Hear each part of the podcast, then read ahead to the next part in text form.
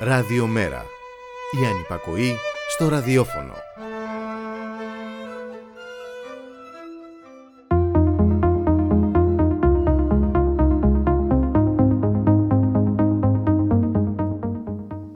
Ζούμε στην εποχή της απόλυτης διαστρέβλωσης, της πλαστογραφίας και της διαστροφής που διαχέεται στη δημόσια σφαίρα ως κανονικότητα. Το κακό παρουσιάζεται ως καλό, οι επιτιθέμενοι ως αμυνόμενοι, οι διωκόμενοι ως τρομοκράτες, ενώ η γύμνια των πολιτικών ταγών του κόσμου ενδύεται στην καλύτερη των περιπτώσεων τη φορεσιά του πόντιου πιλάτου. Είναι και αυτή η φυλακή με τσιμέντο και γύψο που χτίζουν σταθερά και μεθοδικά οι κυβερνώντες αυτού του τόπου, επιδιώκοντας να κλείσουν μέσα από τα σειρματοπλέγματα δικαιώματα, ελευθερίες, ιδέες και αυτενέργεια. Να περιοριστούν σε χώρους των 10 βημάτων όλοι αυτοί που απορρίπτουν το ολιγαρχικό αφήγημά της. Όλοι όσοι επιμένουν να έχουν αλλιώτικη φωνή, να παρουσιάζουν αλλιώτικες αφηγήσεις, να διηγούνται όμορφες ιστορίες, να υπηρετούν έναν άλλο πολιτισμό εκτός από το τσιμέντομα της Ακρόπολης, να μην υποκλίνονται στους χορηγούς, να ανοίγουν άλλους δρόμους. Οι κατά αυτήν μειοψηφίες πρέπει να κρατηθούν περιχαρακωμένες, να μην έχουν βήμα και έκφραση. Εργασιακό, νομοσχέδιο για την παιδεία, ιδιώτες στα δημόσια νοσοκομεία, φυτευτές ανεμογεννήτρες στα βουνά, νομοσχέδιο για τη συνεπιμέλεια, νομοσχέδιο για το τσεκούρωμα της τοπικής αυτοδιοίκησης. Όλα καμωμένα για να περιορίσουν, να περιχαρακώσουν κάθε τι μη ελεγχόμενο, να δυσκολέψουν την εκπροσώπηση των μη εκλεκτών και αγαπημένων. Και όπως έχει γράψει ο Γιώργος Εφέρης, στο μεταξύ μας σκοτώνουν με μικρές δόσεις, πολύ τακτικά, πολύ σιωπηλά, πολύ σοφά. Κάθε μέρα γυρίζουμε στο σπίτι μας για να θάψουμε ένα νεκρό. Μια σκέψη, ένα αίσθημα. Σε λίγο δεν θα έχουμε τίποτα άλλο να κάνουμε παρά να κοιτάζουμε πώς να βρούμε το ταΐνι μας. Σαν τα σκυλιά και σαν τις γάτες, με μόνη τη διαφορά, το χειρότερο, πως θα κουβαλούμε μέσα μας τα υπολείμματα των ανθρώπων που είμαστε. Πριν φτάσουμε ως εκεί, ας προστατεύσουμε όπως μπορούμε τις παρέες που γράφουν ιστορία. Ας κρατήσουν οι χώροι και θα βρούμε αλλιώτικα στεκιά υπαρχιώτικα βρε Ώσπου η σύναξη αυτή σαν χωριό αυτόνομο να ξεδιπλωθεί. Μέχρι τα ουράνια σώματα με πομπούς και με κερές Φτιάχνουν οι Έλληνες κυκλώματα και ιστορία οι παρές Κάνει ο Γιώργος στην αρχή Είμαστε δεν είμαστε τίποτα δεν είμαστε βρε. Κι ο Γιάννακης τραγούδι. Άμα είναι όλα άγραφα κάτι θα βγει. Και στις νύχτας στο λαμπάδιασμα Να κι ο Άλκης ο μικρός μας. Για να σμίξει παλιές και αναμένες τροχές Με το ροκ του μέλλοντος μας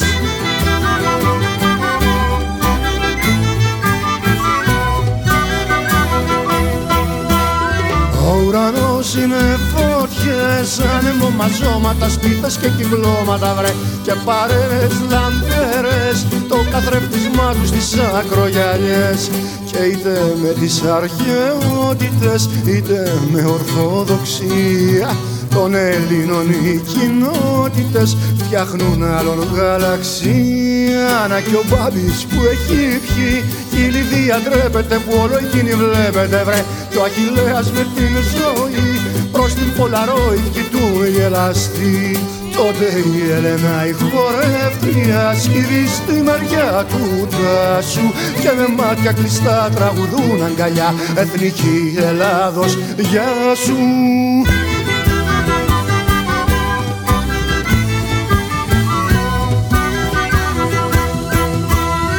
Τι να φταίει η Βουλή, τι να φταίνει εκπρόσωποι, ερήμοι και απρόσωποι βρε. Αν πονάει η κεφάλι, φταίει η απρόσωπη αγάπη που έχει βρει. Μα η δικιά μου έχει όνομα, έχει σώμα και θρησκεία. Και παππού σε μέρη αυτόνομα μέσα στην τουρκοκρατία. Να μας έχει ο Θεός γέρους πάντα να ανταμώνουμε και να ξεφαντώνουμε βρε με χορούς κυκλωτικούς κι άλλο τόσο ελεύθερους σαν ποταμούς και στις νύχτας στο λαμπάδιασμα να πυκνώνει ο δεσμός μας και να σμίγει παλιές και αναμένες τροχές με το ροκ του μέλλοντος μας.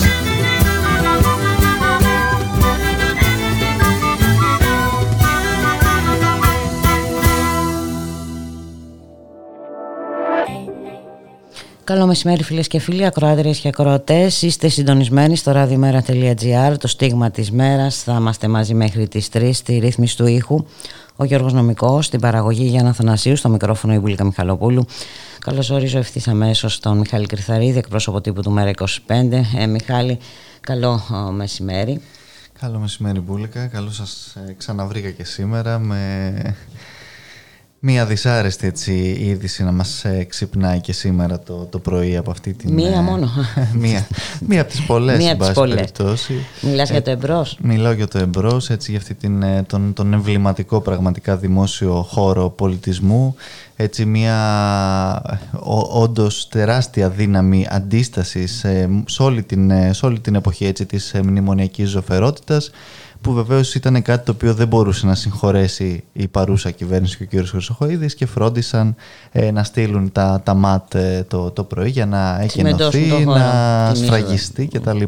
Με την ευκαιρία βεβαίως και της πανδημίας Μπούλικα που ο χώρος έτσι ήταν ε, ε κλειστός και με τη γνωστή τακτική της ε, κυβέρνησης του, ε, του, του, του, κυρίου Μητσοτάκη για όλα αυτά τα, για όλους αυτούς τους δημόσιους χώρους που, ο οποίος βεβαίως δεν πρέπει να ξεχνάμε ότι έχει υπαχθεί και στο μνημονιακό ταϊπέδ του, του ξεπουλήματος και της εκποίησης οπότε πέρα από, τους, ε, από την επίδειξη αυταρχικότητας και αναλγησίας ούτως ή άλλως για τον πολιτισμό και την τέχνη δεν έχουν και καμία τρομερή ευαισθησία οι κυβερνώντες. Δεν ε, έχουν καθόλου ευαισθησία. Κα, καμία απολύτως και γι' αυτό το λόγο επίσης παραπέρα εξυπηρετούνται και τα συμφέροντα ε, της προώθησης προφανώς της λεγόμενης εντός ε, πάρα πολλών εισαγωγικών αξιοποίησης, της γνωστής αυτής αξιοποίησης που βλέπουμε ε, σταθερά και διαχρονικά από το ΤΑΙΠΕΔ και σε αυτό το, το χώρο. Ε, νομίζω ότι είναι, είναι ένα μεγάλο ε, πλήγμα και ένα χτύπημα έτσι σε, σε αυτή την ε, καλλιτεχνική και κινηματική αντίσταση που υπήρξε στα μνημόνια και... Και όχι μόνο. Α, είναι γενικά χτύπημα στην ελεύθερη έκφραση, στο στη διαφορετικότητα, χώρο. στο δημόσιο χώρο και πώς αυτός μπορεί να διαχειρίζεται με άλλον τρόπο έτσι, εκτός από τον επενδυτικό. Έτσι, γιατί ήταν ακριβώς πολύ σωστά λες, ήταν και υποδειγματικός ο τρόπος με τον οποίο έτσι ε, υπήρξε μια αυτοδιαχειριζόμενη διοίκηση με γενικές συνελεύσεις με όλα αυτά, αλλά βεβαίως αυτά είναι... Δωρεάν παραστάσεις, ε. προσφορά πολιτισμού. Α, αυτά είναι ψηλά γράμματα για την κυβέρνηση του κ. Μητσοτάκη, διότι δεν υπάρχει τίποτα φιλοκερδός ε, και πόσο μάλλον η τέχνη που αν θα μπορούσε να την αποκόψει με κάθε τρόπο από τις εντός εισαγωγικών μάζες θα ήταν το καλύτερο το οποίο θα μπορούσε να κάνει μπουλίκα. Και μιας που συζητάμε για την τέχνη, βλέπω αυτή τη στιγμή και τον, τον Κλέωνα, τον Γρηγοριάδη, ο οποίος είναι στο βήμα της Βουλής και υπερασπίζεται την ένσταση αντισυνταγματικότητα την οποία έχουμε καταθέσει ε, στο νομοσχέδιο που ξεκινάει να συζητείται σήμερα για την συνεπιμέλεια. Το οποίο βάλετε από παντού και από την Επιστημονική, και από την Επιτροπή, Επιτροπή της, Βουλής. Αυτό ακριβώς να, να τα πούμε ε, και αυτά, αλλά βεβαίως ε, δεν περιμένουμε ε, η κυβέρνηση να κάνει πίσω σε αυτό το πραγματικά εκτροματικό και αναχρονιστικό έτσι, νομοθέτημα μπουλικά. Να πάρουμε μια γεύση από αυτά που λέει στην Βουλή. Και από αυτό Κατά αυτόν τον τρόπο όμως παραβιάζονται τόσο οι διεθνείς συνθήκες που αφορούν την προστασία των, στην προστασία των παιδιών, όσο και οι διατάξεις των προαναφερομένων άρθρων του Συντάγματος. Θα τελειώσω γρήγορα κύριε Πρόεδρε σε ένα λεπτό αν έχετε την καλοσύνη να μου δώσετε. Παρακαλώ. Ευχαριστώ πολύ. Στο άρθρο 13 του νομοσχεδίου σας ο κατ' ουσίαν αυθαίρετος χρονικός προσδιορισμός της επικοινωνίας στο 1 τρίτο, ποσοστό που θυμίζει και είναι ενδεικτικό κατά τη γνώμη μας των προθέσεων του νομοσχεδίου σας, κύριε Υπουργέ, την κατά συμμετοχή στα αποκτήματα ενός γάμου, ενώ βεβαίως προφανέστατα το τέκνο δεν είναι απόκτημα, καθώς ένα ανθρώπινο πλάσμα και κάθε ανθρώπινο πλάσμα δεν μπορεί σε καμία περίπτωση να αποτελεί απόκτημα, πέραν της προστα... προφανέστατης ασάφειας και της ελαστικότητας που διαθέτει σε συνδυασμό με την απέτηση του νομοθέτη της σύμφωνης γνώμης ή της δικαστικής απόφασης που απαιτείται να έχει ο γονέας που ασκεί την επιμέλεια προκειμένου να αλλάξει κατοικία, παραβλέπονται πλήρως οι ανάγκες του παιδιού, αφού θεμέλιο της ανάπτυξης του παιδιού δεν είναι άλλο από τη σταθερότητα και στο εξωτερικό περιβάλλον, στο σπίτι, στο σχολείο, στις συντροφιές, στο παιχνίδι κτλ. Και αποτελεί γεγονός αναντήρητο ότι οι συνεχόμενες μεταβολές στο περιβάλλον διαβίωσης προκαλούν άγχος και ανασφάλεια, ιδίως στα μικρά παιδιά αλλά και στους εφήβους. Με αυτόν τον τρόπο, ως προς το παιδί, παραβιάζονται κατάφορα οι διατάξεις των άρθρων 2 παράγραφος 1, του άρθρου 5 παράγραφος 1, 25 παράγραφο 1 εδάφιο Γ και 28 του συντάγματός μας, ενώ ως προς το γονέα που χρειάζεται έγγραφη συνένεση ή δικαστική απόφαση για τη μεταβολή της κατοικίας του, παραβιάζονται οι διατάξεις των άρθρων 2 παράγραφο 1, του άρθρου 4 παράγραφο 1 και του άρθρου 5 παράγραφο 1. Τέλος, σε ό,τι αφορά τον εξαναγκασμό στη συνεργασία μεταξύ των δύο γονέων, που τονίζεται με κάθε ευκαιρία και σε κάθε άρθρο του νομοσχεδίου, οφείλουμε να τονίσουμε ότι δεν μπορεί κανένας νόμος να εξειδικεύσει ποιο είναι το καλύτερο για την κάθε οικογένεια ξεχωριστά, την κάθε γυναίκα και το κάθε παιδί. Αυτό είναι και αυτά, αυταπόδεικτα, αυτονόητα θα πρέπει να είναι το έργο του δικαστή και η υποκατάστασή του από τον νόμο με ποσοτικές έννοιες όπως επιχειρείται με το νομοσχέδιό σας είναι εντελώς αντισυνταγματική. Σε κάθε περίπτωση το νομοσχέδιο εργαλειοποιεί τα παιδιά και θέτει σε περισσότερο κίνδυνο την κατάσταση της ισότητας των φύλων, με συγχωρείτε, και της οικιακής ειρήνης που τι έχουν πάρα πολύ μεγάλη ανάγκη τα παιδιά. Ευχαριστώ πολύ κύριε Πρόεδρε για την μικρή ανάγκη. Ευχαριστώ πολύ. Ωραία τα είπε ο Κλέονας στη Βουλή, ε, έτσι ακριβώς είναι και βλέπουμε πόσα άρθρα δηλαδή ε, του συντάγματος ε, παραβιάζονται Μιχάλη, αλλά είπαμε ε, η πλειοψηφία η κυβερνητική βεβαίως. Ε, θα, Μια θα πλαστή περάσει. πλειοψηφία. Μην Μια μην πλαστή. μιλάμε πάλι Ναι, για ναι, ναι. πλειοψηφίες, γιατί. Προφανώς. Αλλά που και εκεί ακόμα Μπουλίκα δεν είναι αραγής στο συγκεκριμένο νομοσχέδιο και ελπίζουμε όντως αυτοί που έχουν εκφράσει τις έντονες ε, διαφωνίες και ενστάσεις τους να φανεί αυτό και στην ψήφο τους, διότι πολλές φορές ακούμε ε, διαφοροποιήσεις, αλλά στο τέλος έτσι μπρος και στην κομματική πειθαρχία ε, πολλά πράγματα στρογγυλεύουν. Ε, ωστόσο, πράγματι μιλάμε για ένα, για ένα νομοθέτημα ε, το οποίο όσο και αν προσπαθεί ο κύριος Τσιάρας ε, να, να μας πείσει ότι Μα έχει ανάγκη αναθεώρηση στο οικογενειακό δίκαιο από το 83. Είναι ένα νομοθέτημα το οποίο πηγαίνει το οικογενειακό δίκαιο πολύ, Πολύ πριν πιο το 83. πίσω. Α, ακριβώς. Ε, ε, είναι αυτή η πραγματικά η λογική με την οποία νομίζει ο, ο, η κυβέρνηση και ο κ. Μητσοτάκης ότι μπορείς οριζόντια να ρυθμίσεις έτσι τέτοιες σχέσεις που ακριβώς έχουμε να κάνουμε ε, με, την, ε, με, με παιδιά που δεν είναι αποκτήματα, όπως είπε και ο, και ο Κλέον ο Γρηγοριάδης από το βήμα της Βουλής, τα οποία δεν μπορείς έτσι με γενικό τρόπο να καθορίσεις με μια νομοθετική διάταξη και με στηριζόμενη και όλα σε τελείως αντιεπιστημονικές λογικές, όπως η γονεϊκή αποξένωση και όλα αυτά τα οποία ακούμε να αναπαράγονται διαρκώς, διότι από συγκεκριμένα ε, κέντρα και ομάδες ε, προωθούνται και φαίνεται πως η κυβέρνηση τα έχει υιοθετήσει πλήρως, έχοντας απαξιώσει πλήρως και όλα στου επιστημονικούς φορείς, την Επιτροπή Τέντε, την οποία έχει συστήσει μπουλικα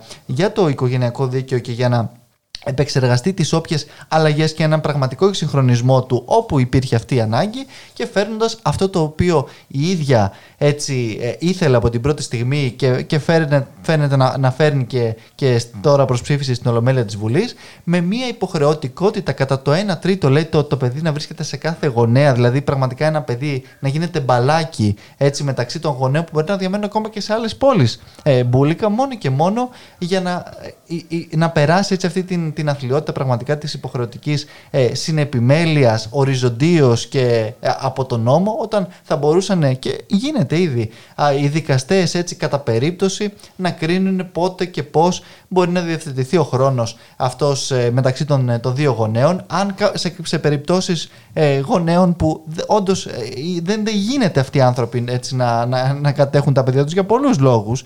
Ε, και έχουμε δει και πρόσφατα έτσι, διάφορες περιπτώσεις και γυναικοκτονιών και ξυλοδαρμών και όλα αυτά. Προφανώς δεν μπορεί ο, νο- ο νομοθέτης να, να θεσπίσει τέτοια οριζόντια ε, κριτήρια και να νομίζει ότι με αυτόν τον τρόπο να λέει μάλλον ότι με αυτόν τον τρόπο εξυπηρετεί και τα συμφέροντα του παιδιού. Όχι αυτό είναι ένα ακόμα τεράστιο Αυτό ψέμα ακριβώς Ένα γιατί ακόμα- εξυπηρετούνται συγκεκριμένα συμφέροντα. Ακριβώς. Ένα ακόμα τεράστιο μύθευμα και δεν μπορεί από τη μία ο κύριος Μητσοτάκης να μας λέει για το Me Too και για το ε, σπάστε τη σιωπή και αποκαλύψτε και κάντε και από την άλλη να νομοθετεί πραγματικά με, τέτοιες, με τέτοιους όρους συστημικής θα έλεγα πατριαρχίας που κάθε άλλο παρά βοηθούν και τις σχέσεις μεταξύ των, ε, των δύο γονέων αλλά βεβαίως και σε καμία περίπτωση δεν βοηθούν όντως τα συμφέροντα, την εξυπηρέτηση των συμφερόντων του παιδιού μπουλικά. Ε, και υπάρχει και εκτός από την ουσία ε, βέβαια και όλα αυτά που είπες και εσύ ε, νο- νωρίτερα η, η τακτική, η άρνηση να ακουστούν οι άλλες απόψεις, η άρνηση κριτικής. η άρ- Αυτό ε, πραγματικά με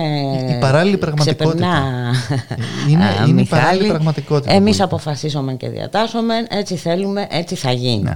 Μα είναι, είναι, είναι η παρουσίαση και όχι απλώς ε, το αποφασίζουμε και διατάζουμε. Ο τρόπος με τον οποίο προσπαθούν να διαστρεβλώσουν κιόλας την κατάσταση. Γιατί βγαίνει ο κύριος Τσιάρας, ο Υπουργός ε, Δικαιοσύνης, και λέει ότι άκουσε τους φορείς, άκουσε ε, τις οργανώσεις κτλ. Τη στιγμή που δεν έχει συζητήσει με κανέναν, δεν έχει δεχτεί πραγματικά καμία ε, απολύτως ε, τροποποίηση, καμία διαβούλευση ουσιαστική και δημοκρατική κτλ. Έχει φέρει ένα νομοθέτημα το οποίο έχει, φαίνεται πως έχει γραφτεί από κάποια πολύ συγκεκριμένα, από συγκεκριμένους κύκλους και συγκεκριμένα κέντρα, έτσι, και προσπαθεί για, για αυτό να πείσει ακόμα και τους δικούς του βουλευτές που όντως θέτουν και πολλά ζητήματα και επιστημονικά ζητήματα και ζητήματα ουσίας και πλέον και την Επιστημονική Επιτροπή της Βουλής η οποία και αυτή καταδεικνύει με μια σειρά ε, από αιτιάσεις το, το, το, το, πόσο έτσι βάλλονται και συνταγματικές διατάξεις όπως καταθέσαμε και εμείς την ένσταση αντισταγματικότητας προλίγου και μια σειρά βεβαίως από άλλες ε, γενικές αρχές και του οικογενειακού δικαίου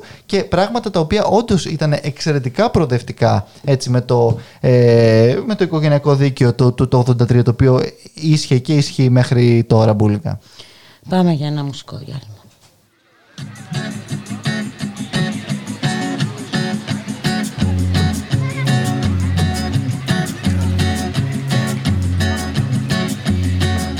Solo voy con mi pena sola va mi condena. Correré mi destino para burlar la ley, perdido en el corazón de la grande Babilón. Me dicen el clandestino por no llevar papel. Pa' una ciudad del norte yo me fui a trabajar. Mi vida la dejé entre Ceuta y Gibraltar.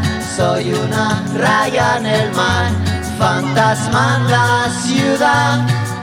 Mi vida va prohibida, dice la autoridad.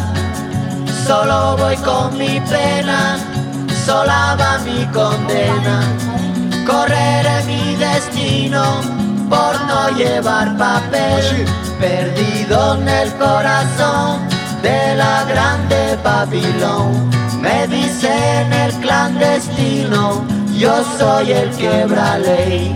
Mano negra clandestina, peruano clandestino, africano clandestino, marihuana ilegal.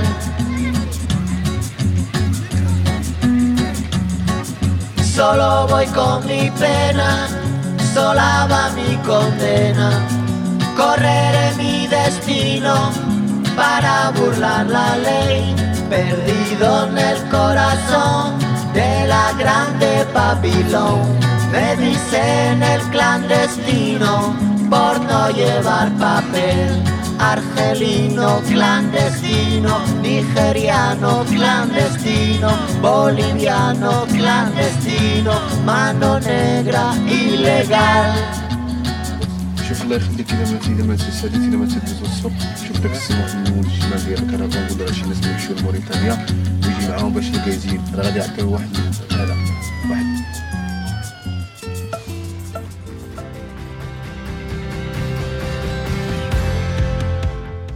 Ραδιομέρα.gr, η ώρα είναι 1 και 18 πρώτα λεπτά. Και Μιχάλη Κρυθαρίδη, το ανέμελο παιδί, ετοιμάζεται να πάει η Θεσσαλονίκη, είναι εκεί, δεν ξέρω αν είναι. ήδη. Είναι ήδη εκεί λοιπόν. ετοιμάζεται να εγκαινιάσει κάτι αεροδρόμια γερμανικά. Ναι, για τα οποία έτσι. με συγχωρείτε. Είναι και ιδιαίτερα χαρούμενος και ετοιμάζεται να εγκαινιάσει σήμερα ουσιαστικά το, το αεροδρόμιο της ε, Φράπορ στη Θεσσαλονίκη και με αυτό, με την ευκαιρία αυτή, να εγκαινιάσει και τα 14 έτσι, περιφερειακά αεροδρόμια της απεικιοκρατίας πραγματικά έτσι μπουλικα, στα οποία να πούμε, γιατί Χαίρεται έτσι τώρα ο κ. Μητσοτάκης και όλοι αυτοί οι οποίοι θέλουν να δείξουν και τις φοβερές επενδύσεις που κάνανε, έκανε η γερμανική Fraport, υποτίθεται στα αεροδρόμια αυτά.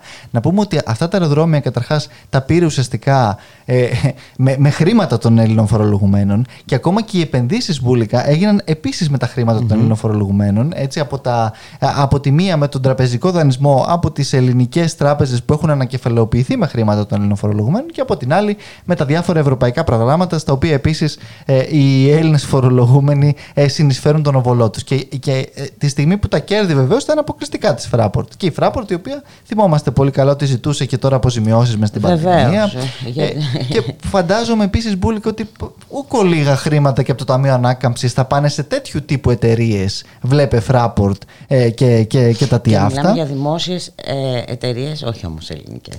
Ακριβώς. Μα ε, είναι και το άλλο το, το φοβερό παράδοξο για το οποίο προσπαθούν να μας πείσουν. Είναι η αποκρατικοποίηση που είναι ουσιαστικά κρατικοποίηση αλλά από, τη γερμανική, ε, από το γερμανικό κράτος και, και δημόσιο. Είναι αυτό ακριβώς το, ε, το, το επιχείρημα.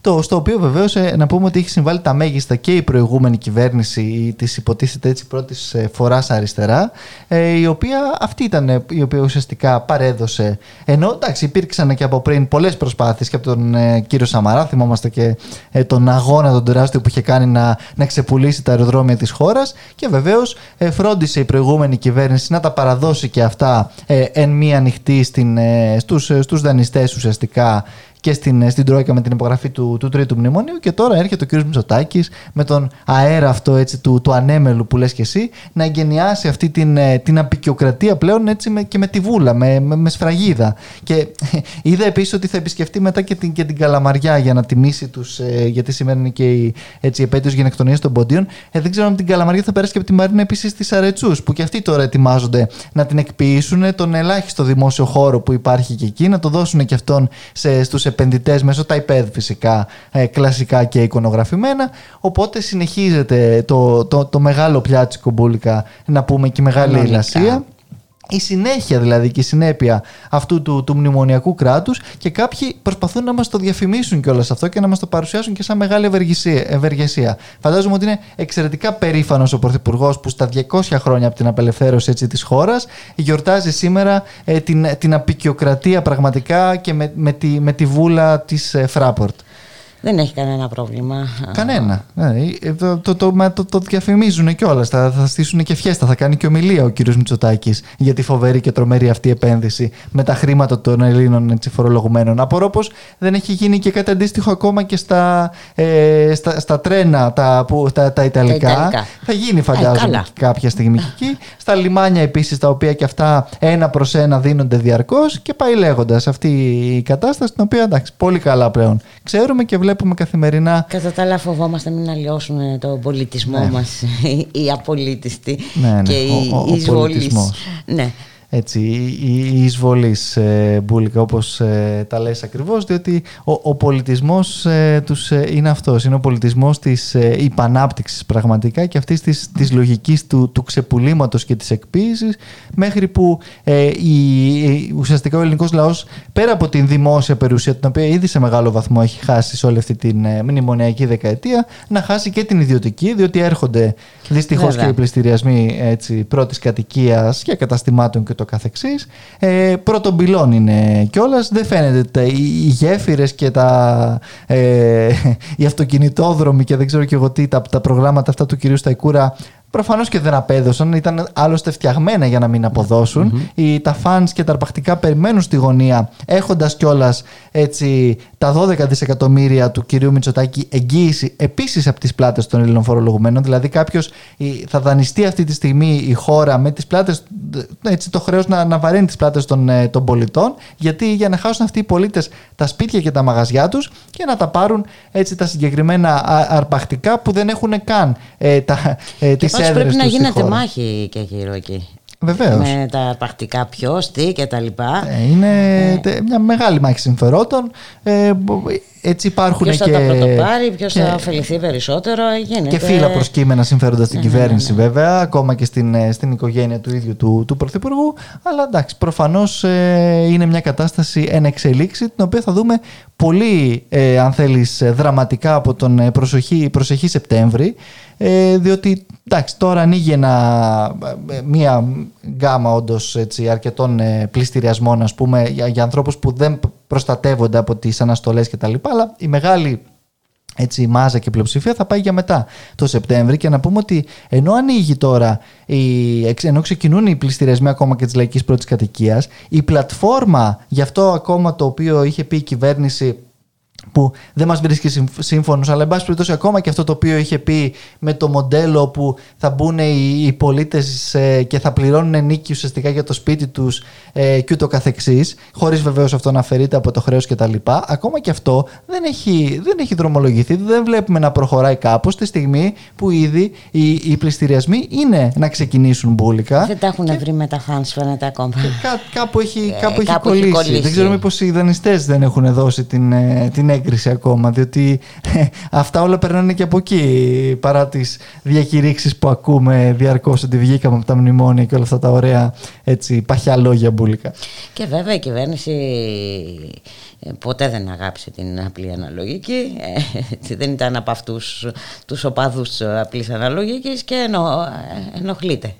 Ποτέ δεν αγάπησε τη δημοκρατία νομίζω. ε, ναι, είναι φανερό την αντιπροσωπευτικότητα, την πολυφωνία ακριβώς. Και έρχεται τώρα ο κύριος Βορύδης με ένα ακόμα νομοσχέδιο έτσι ένα, ένα ακόμα καταπέλτη πραγματικά σε μια σειρά από πρόνοιες και διεκδικήσεις έτσι, που, που έχουν νομίζω οι προοδευτικοί και δημοκρατικοί πολίτες. Δηλαδή κάποια αυτονόητα πράγματα η αναλογική εκπροσώπηση έτσι, και στην τοπική αυτοδίκηση όπως και στις ε, εθνικές εκλογές. Ε, ο τρόπος με τον οποίο θα, θα πρέπει να ε, εκπροσωπούνται και να αντιπροσωπεύονται περισσότερες εκλογικές δυνάμεις. Εδώ έρχεται με ένα κλασικό πλειοψηφικό σύστημα με τα δόγματα τα γνωστά της κυβερνησιμότητας και όλων αυτών των φοβερών αφηγημάτων ε, που διαρκώς αναπαράγουν. Θυμόμαστε πέρσι και την, ε, ε, τον τρόπο με τον οποίο άλλαξε και ο εκλογικός νόμος για τις εθνικές mm-hmm. εκλογές. Πάλι σε αυτό το δόγμα και με την επαναφορά των πόνου των λεγόμενων και το καθεξής.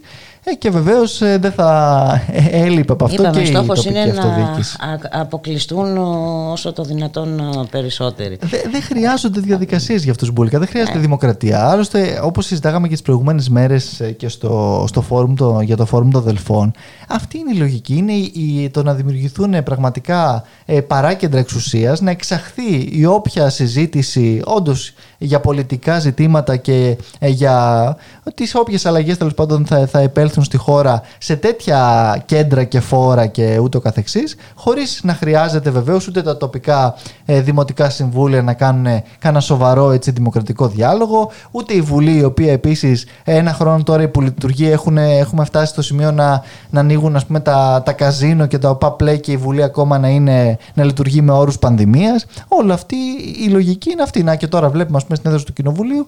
Ε, ζήτημα είναι να υπάρχουν μέσα 15 βουλευτές, ας πούμε. Εντάξει, είναι αυτό το, το πρότυπο και, και το δόγμα. Δηλαδή, οι βουλευτές φαντάζομαι δεν μπορούν να κάνουν self-test. Τους μαθητές τους βάλαμε να κάνουν, αλλά οι βουλευτές δεν μπορούν προφανώς. Ε, μπορούν να κάνουν άλλα τεστ όμως. Ε. Ναι, Οριακά, ναι, rapid ναι. test. Α μην πιάσουμε και τα self διότι είναι μια πονεμένη ιστορία και εκεί μπρος πίσω πάει η κατάσταση. Μπούλη, καμιά Ό,τι και να πρωτοπιάσουμε, επωνεμένο θα είναι Μιχάλη, δυστυχώς. Ναι.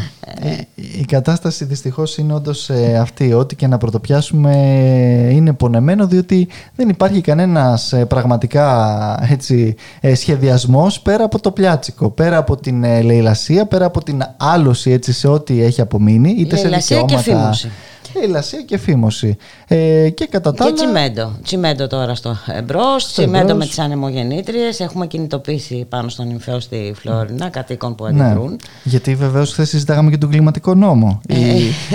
η, η, η, πράσινη ευαίσθητη, έτσι, η, η Νέα Δημοκρατία, το Κινάλ επίσης που συμμετείχε σε αυτή τη, τη φιέστα. Ε, βέβαια, πράσινη μετάβαση, πράσινη ανάπτυξη με ανεμογεννήτριες στις βουνοκορφές, με τις κουριές Χαλκιδικής, με τον ερημίτη, με εξορίξεις υδρογοναθράκων έτσι βεβαίως, ε, διότι και αυτό είναι κάτι το οποίο δεν πρέπει να ξεχνάμε. Με ανεμογεννήτριες βιομηχανικού τύπου ύψους 160 και 180 μέτρων. Ναι, οι οποίες... Φαντάζεσαι λίγο. Ε. Ναι, ναι.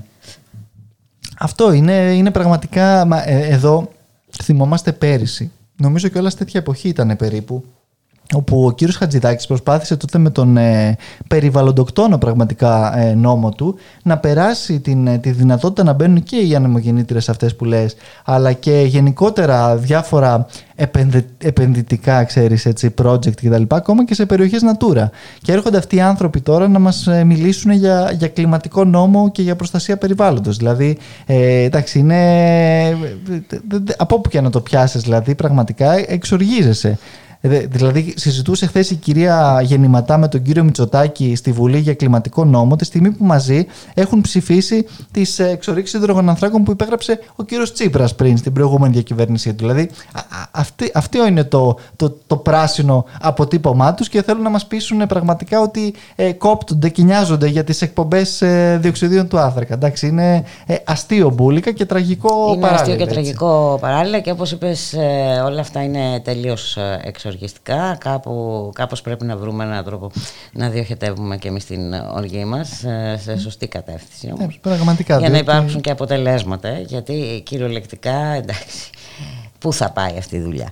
Να σε ευχαριστήσουμε πάρα πολύ Μιχάλη Κρυθαρίδη. εγώ σας ευχαριστώ συνέχεια. και θα τα πούμε. Και τα λέμε.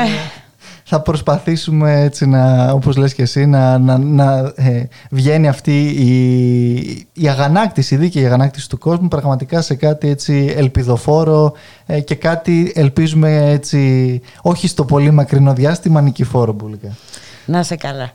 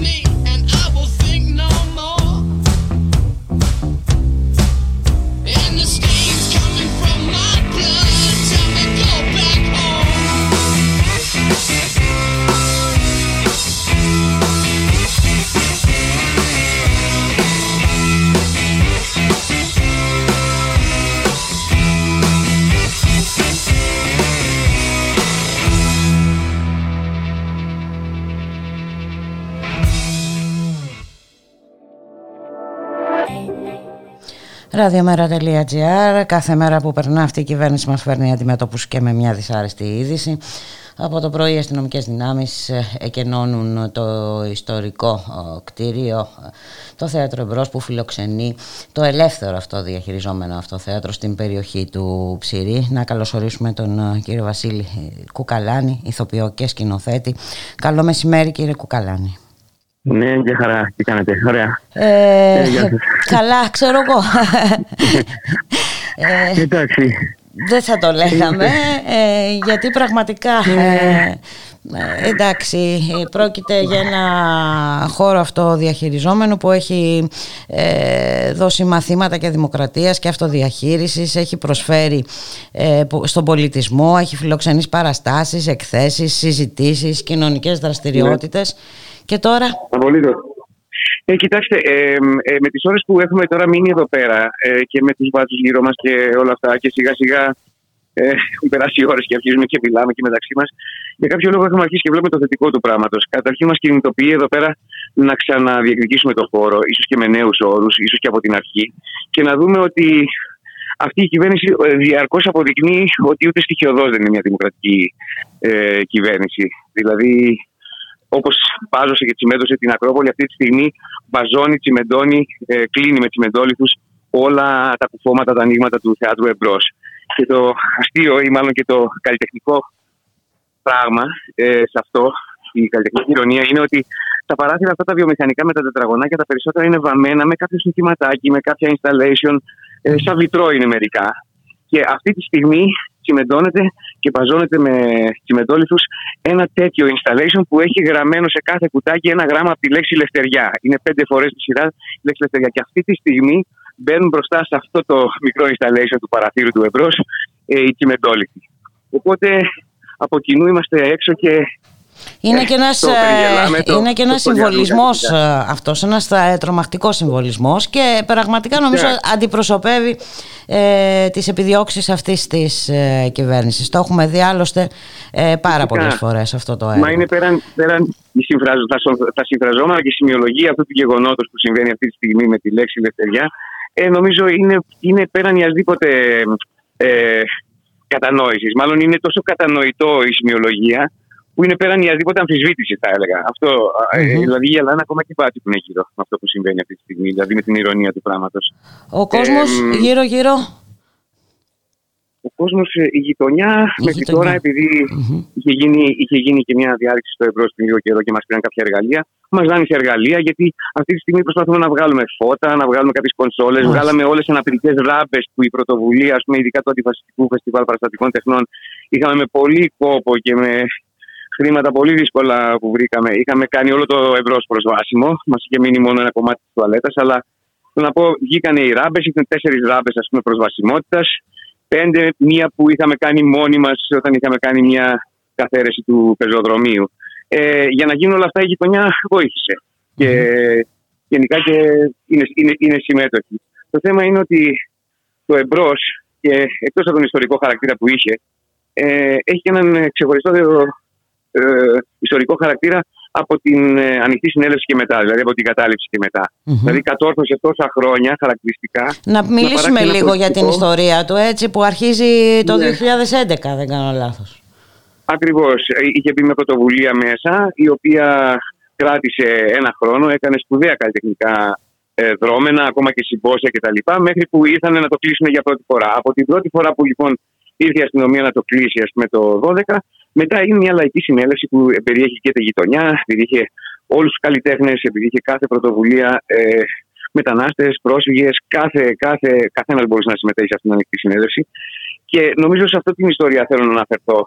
Ότι από εκεί και μετά πραγματικά ενέπλεξε τη γειτονιά σε οτιδήποτε έκανε. Μπορούσε, δηλαδή, ε, ε, συμμετείχαν σε αυτή τη συνέλευση ή στα καλλιτεχνικά έστω δρόμενα του εμπρός ο κάθε ένας και με, το, με τον κάθε τρόπο που τον εκφράζει ας πούμε, ε, καλλιτεχνικά. Δηλαδή να, να παράξει, κατάφερε αυτός ο χώρος να παράξει ένα πολιτιστικό, πολιτικό και κοινωνικό έργο ευρείας απέκτηση. Να ενώσει πραγματικά όλους και να εμψυχώσει κυρίως καλλιτέχνες που προσπαθούν να αγωνίζονται. Προσπαθούσαν και μέσω της τέχνης, μέσω των τεχνών τους να αγωνίζονται για αξιοπρέπεια, ισότητα, δικαιοσύνη, Και, και ακόμα και ενάντια σε αυτό που λέμε την καθεστωτική κουλτούρα της ευρωματοποίηση της τεχνη και του αποκλεισμού της τέχνης. Ότι κάποιοι τέχνη είναι για λίγους και φτιάχνεται από λίγους κτλ. Δηλαδή, ε, έχει καταφέρει το ευρώς, η ανοιχτή συνέντευξη του ευρώς και η λειτουργία της τελευταίας σχεδόν δεκαετίας του ευρώς, έχει καταφέρει να, να φέρει τόσο κοινό εδώ πέρα, να περάσουν πραγματικά εκατοντάδες χιλιάδες από πολιτιστικού ακτιβιστές μέχρι ε, κοινό ε, απλό που έχετε να δει οποιαδήποτε παράσταση ανακοινώνεται, που το θεατρικό κατεστημένο, ας πούμε, το περιγραμματοποιημένο θεατρικό κατεστημένο της Αθήνας θα το ζήλετε πολλές φορές. Δηλαδή, έχουμε καταφέρει πραγματικά, αν πάρουμε το παράδειγμα του 2014 και του 2015 που κάναμε τα δύο δεκαήμερα του Αντιφασιστικού Φεστιβάλ Παραστατικών Τεχνών, περάσανε κάθε φορά μέσα σε 10 μέρες τουλάχιστον 10.000 άνθρωποι από εδώ μέσα. Και είδανε πάνω από 45 παραστάσεις, 25 συναυλίες. Ε, ήταν οι πρωτοβουλίες στήριξης αυτού του πράγματος ο πυρήνας ήταν πάντα πάνω από 50 άτομα που και αυτό είναι ενδεικτικό έτσι, για το τι θέλει στην ουσία ο κόσμος, για το τι διψά ο κόσμος. Φυσικά, έτσι, γιατί πολλές φορές επιδιώκουν να δοθεί ε, η εντύπωση ότι οι πολλοί δεν ενδιαφέρονται, ότι ε, ναι. ε, δεν... Εντάξει, ναι, ε, είδαμε τα κανάλια, την προπαγάνδα να κάνανε σήμερα το πρωί, ότι επιτέλους τελείωσε η ανομία στο εμπρός. Ε, επιτέλους πήγανε ξέρω εγώ, η, η αναρχική, επικίνδυνη και όλη η ανομία, ε, ήρθε η αστυνομία και τους ε, έδιωξε, ας πούμε. Αυτό είναι μια τόσο λάθος πληροφορία που ο καθένας νομίζω βλέπει τη γελιότητα αυτού του πράγματος, ειδικά όσοι το έχουν, το έχουν ζήσει ε, το εμπρός. Γιατί ε, το εμπρός πραγματικά κατάφερε να είναι μια πρωτοπορία, γιατί ένωσε ένα μεγάλο μέρος του καλλιτεχνικού κόσμου ε, που στην πράξη ήθελε να αντιληφθεί τον εαυτό του ως πρωταγωνιστικό. Να έχει ένα πρωταγωνιστικό ρόλο mm-hmm. στις ε, κοινωνικές εξελίξεις, ειδικά στα χρόνια της κρίσης. Δηλαδή και όσον αφορά τις πρωτοβουλίες αναχέτησης του φασισμού, της ρατσιστικής απειλής κτλ. Και γενικά για όλα αυτά που, που, που αγωνίζονται ας πούμε, οι κοινωνικοί αγωνιστές. Κατάφερε λοιπόν καλλιτεχνικά να δώσει μια πλατφόρμα σε οποιονδήποτε να αναρωτιόταν πώς μπορεί η τέχνη να πάρει θέση, πώς μπορεί να γίνει επικίνδυνη, δυσάρεστη, να κινητοποιήσει πράγματα. Και πώς μπορεί να, να προσελκύσει. Ε, πώς μπορεί να προσελκύσει η τέχνη και ε, είδαμε ότι ο κόσμος ε, ανταποκρίθηκε ε, σε αυτά τα καλέσματα και σε αυτή την ε, πρωτοβουλία και αυτό είναι πολύ σημαντικό. Πάρα πολύ. Πάρα πολύ. Και όχι μόνο ο κόσμος αλλά είδαμε ότι και τα μέσα, ας πούμε, πολλές φορές, γιατί παίξανε και γνωστοί άνθρωποι εδώ μέσα. Παίξανε πολύ γνωστά ηχηρά ονόματα εδώ μέσα και θέατρο και σε συναυλίες, ας πούμε ε, πολλοί κόσμος συνδέθηκε ας πούμε, με αυτόν τον τρόπο τον αυτοδιαχειριζόμενο. Και ε, δείχνει, και, δείχνει και τον τρόπο πώς μπορείς να κινητοποιήσεις τον κόσμο. Ε. Απολύτως, απολύτως. Δηλαδή, ε, να, ε, τον κινητοποιήσει, να συμμετάσχει, να δει κάτι διαφορετικό, ε, να, να πει την άποψή του, να εκφραστεί. Ναι, όχι μόνο διαφορετικό. Καμιά φορά έρχονταν παραστάσεις που παίζαν ας πούμε, με το εισιτηριάκι τους μέσα σε μια κανονική σκηνή όπου είναι χωρισμένη η πλατεία με, το, με τη σκηνή κτλ. Ερχόντουσαν και έπαιζαν μία-δύο φορές εδώ πέρα και λέγανε δεν το έχουμε ξαναζήσει αυτό. Γιατί εδώ πέρα πραγματικά συνέβαινε το καλλιτεχνικό γεγονός στο ενδιάμεσο. Απε, αποκτούσε ας πούμε, χαρακτηριστικά μιας ε, μυσταγωγίας μεταξύ κοινού και, mm-hmm. και σκηνής. Ε, και αυτό ήταν επειδή όταν είχε μια, ένα κοινωνικό χαρακτήρα, όταν είχε ένα κοινωνικό πρόσημο ή ένα πολιτικό τέλος πάντων διακύβευμα, ο κόσμος, κυρίως αυτό που ήθελε να ακούσει, να αποστάξει, ήταν ακριβώς αυτό. Και όχι ε, η καλλιτεχνική του αρτιότητα ή οτιδήποτε. Να το κρίνει, ας πούμε, με όρους δεν ξέρω, ελκυστικούς. Ε, μιλάμε για μια ανάσα ελευθερίας και έκφρασης στο κέντρο ε, ναι. της ε, ναι. πόλης. Και, ναι. και τώρα να, να, να κλείσουμε με αυτό που ξεκινήσατε και εσείς στην αρχή. Ότι σας δίνει και την όθηση να προχωρήσετε, να το παλέψετε. Φυσικά, φυσικά δεν θα, δεν θα, δεν θα, μείνει, δεν θα μείνει αυτό το πράγμα έτσι. Ε, δεν μπορεί να αποφανθεί τώρα η συνέλευση. Νομίζω χρειάζεται να περάσουν κάποιες ώρες ακόμα, ίσως μία μέρα. Ναι, μισό. Δεν έχουμε. Αυτές αυτές οι ράπες που πήρατε, συγγνώμη. Ναι, ναι. Όχι, αυτές είναι. Φύγατε. Ευχαριστούμε. Ναι, ναι, ναι, ευχαριστώ. Συγγνώμη. όχι, όχι, καταλαβαίνω. Ε, καταλαβαίνω. Ε, νομίζω, νομίζω μέχρι αύριο ε, ή κάποια ανακοίνωση θα βγει. Σίγουρα θα βγει ένα κείμενο. Θα προσπαθήσουμε να πάρουμε, να πάρουμε θέση και τα ε, σωματεία τα καλλιτεχνικά, γιατί ήταν ένας πολιτιστικός χώρος που επέτρεπε να κάνει πρόβες οποιοδήποτε δεν είχε λεφτά να νοικιάσει χώρο. Mm-hmm. Ε, ακόμα και σε φοιτητές σε σχολές που δεν είχαν χώρο να κάνουν πρόβες, ή σε φοιτητές σχολών που τις εξετάσεις τους μετά ή τις παραστάσεις τις φέρνανε μετά εδώ πέρα για να δοκιμάσουν μπροστά σε ανοιχτό κοινό. Δηλαδή ήταν ένας χώρος τέλος πάντων με ελεύθερη συνεισφορά, ε, αυτοδιαχειριζόμενο και ανοιχτός προς όλους. Οπότε Αυτό νομίζω είναι που αυτό θέλουν να χτυπήσουν. αυτό ακριβώς θέλουν να χτυπήσουν και αυτό ακριβώς πρέπει να κρατήσουμε. Και όλοι όσοι ενδιαφερόμαστε να κρατηθεί. Θα το κάνουμε. Είναι μια τέτοια μέρα. Θα το κάνουμε. Με αυτό λοιπόν θα το, θα το κάνουμε. Να σας ναι. ευχαριστήσουμε πάρα πολύ ε, για την συνομιλία. Καλή συνέχεια και θα τα ξαναπούμε. Να είσαστε καλά. Να είσαστε καλά. Για χαρά.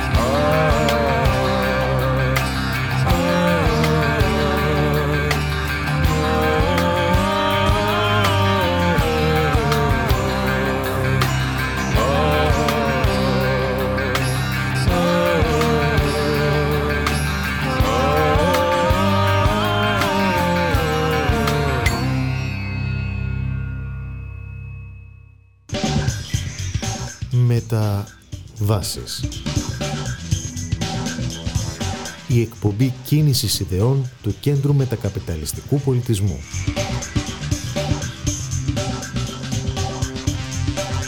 Κάθε Τετάρτη από τις 4 έως τις 5 και μισή το απόγευμα από το Ράδιο Μέρα.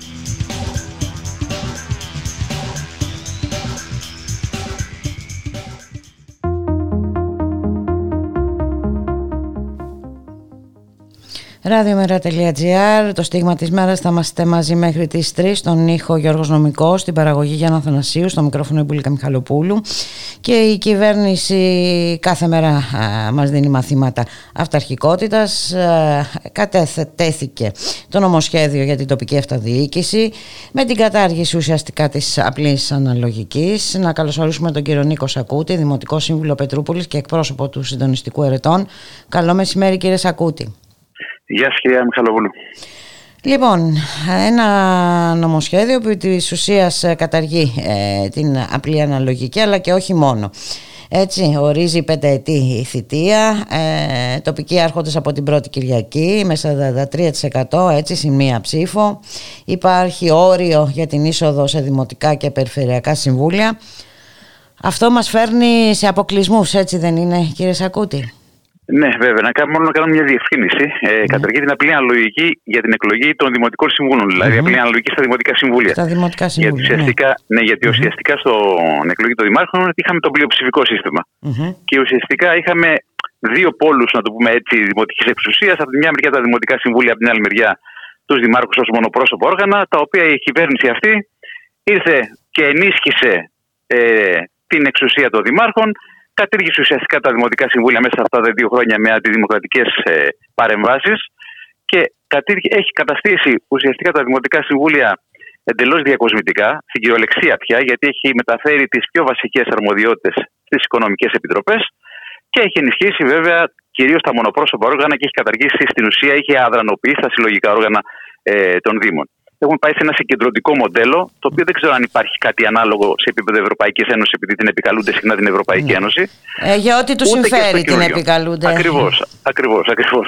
Ε, κοιτάξτε να δείτε, με το καινούργιο νομοσχέδιο που έχουν καταθέσει, δεν ξέρω αν υπάρχει, επαναλαμβάνω κάτι ανάλογο στην Ευρώπη, επειδή το 2017 η τότε διοίκηση της ΚΕΔΕ, με το επικεφαλή τον κύριο Πατούλη, το σημερινό Περιφερειάρχη, είχε κάνει μια έρευνα για να ουσιαστικά να ε, αμφισβητήσει την αναγκαιότητα της απλής αναλογικής. Ε, μέσα σε, τέλος πάντων, ε, ε, την έρευνα που είχε κάνει είχε δώσει εντολή στο Ινστιτούτο Τοπικής Αυτοδιοίκησης το οποίο είναι χρηματοδοτούμενο από την ΚΕΔΕ, δηλαδή είναι φορέα ΚΕΔΕ, ε, για να κάνει μια έρευνα. Με αυτή την έρευνα έχει σημασία δηλαδή να το πούμε τι, τι ακριβώς έλεγαν τότε ε, τι έλεγε, δηλαδή η ΚΕΔΕ ουσιαστικά και το Ινστιτούτο το οποίο ήταν έτσι πλήρως ελεγχόμενο της τοπικής αυτοδιοίκησης. Mm-hmm. Έλεγε το εξής: Δεν υπάρχει κοινή αντιμετώπιση εκλογικής διαδικασίας Δήμου της Ευρωπαϊκής Ένωσης.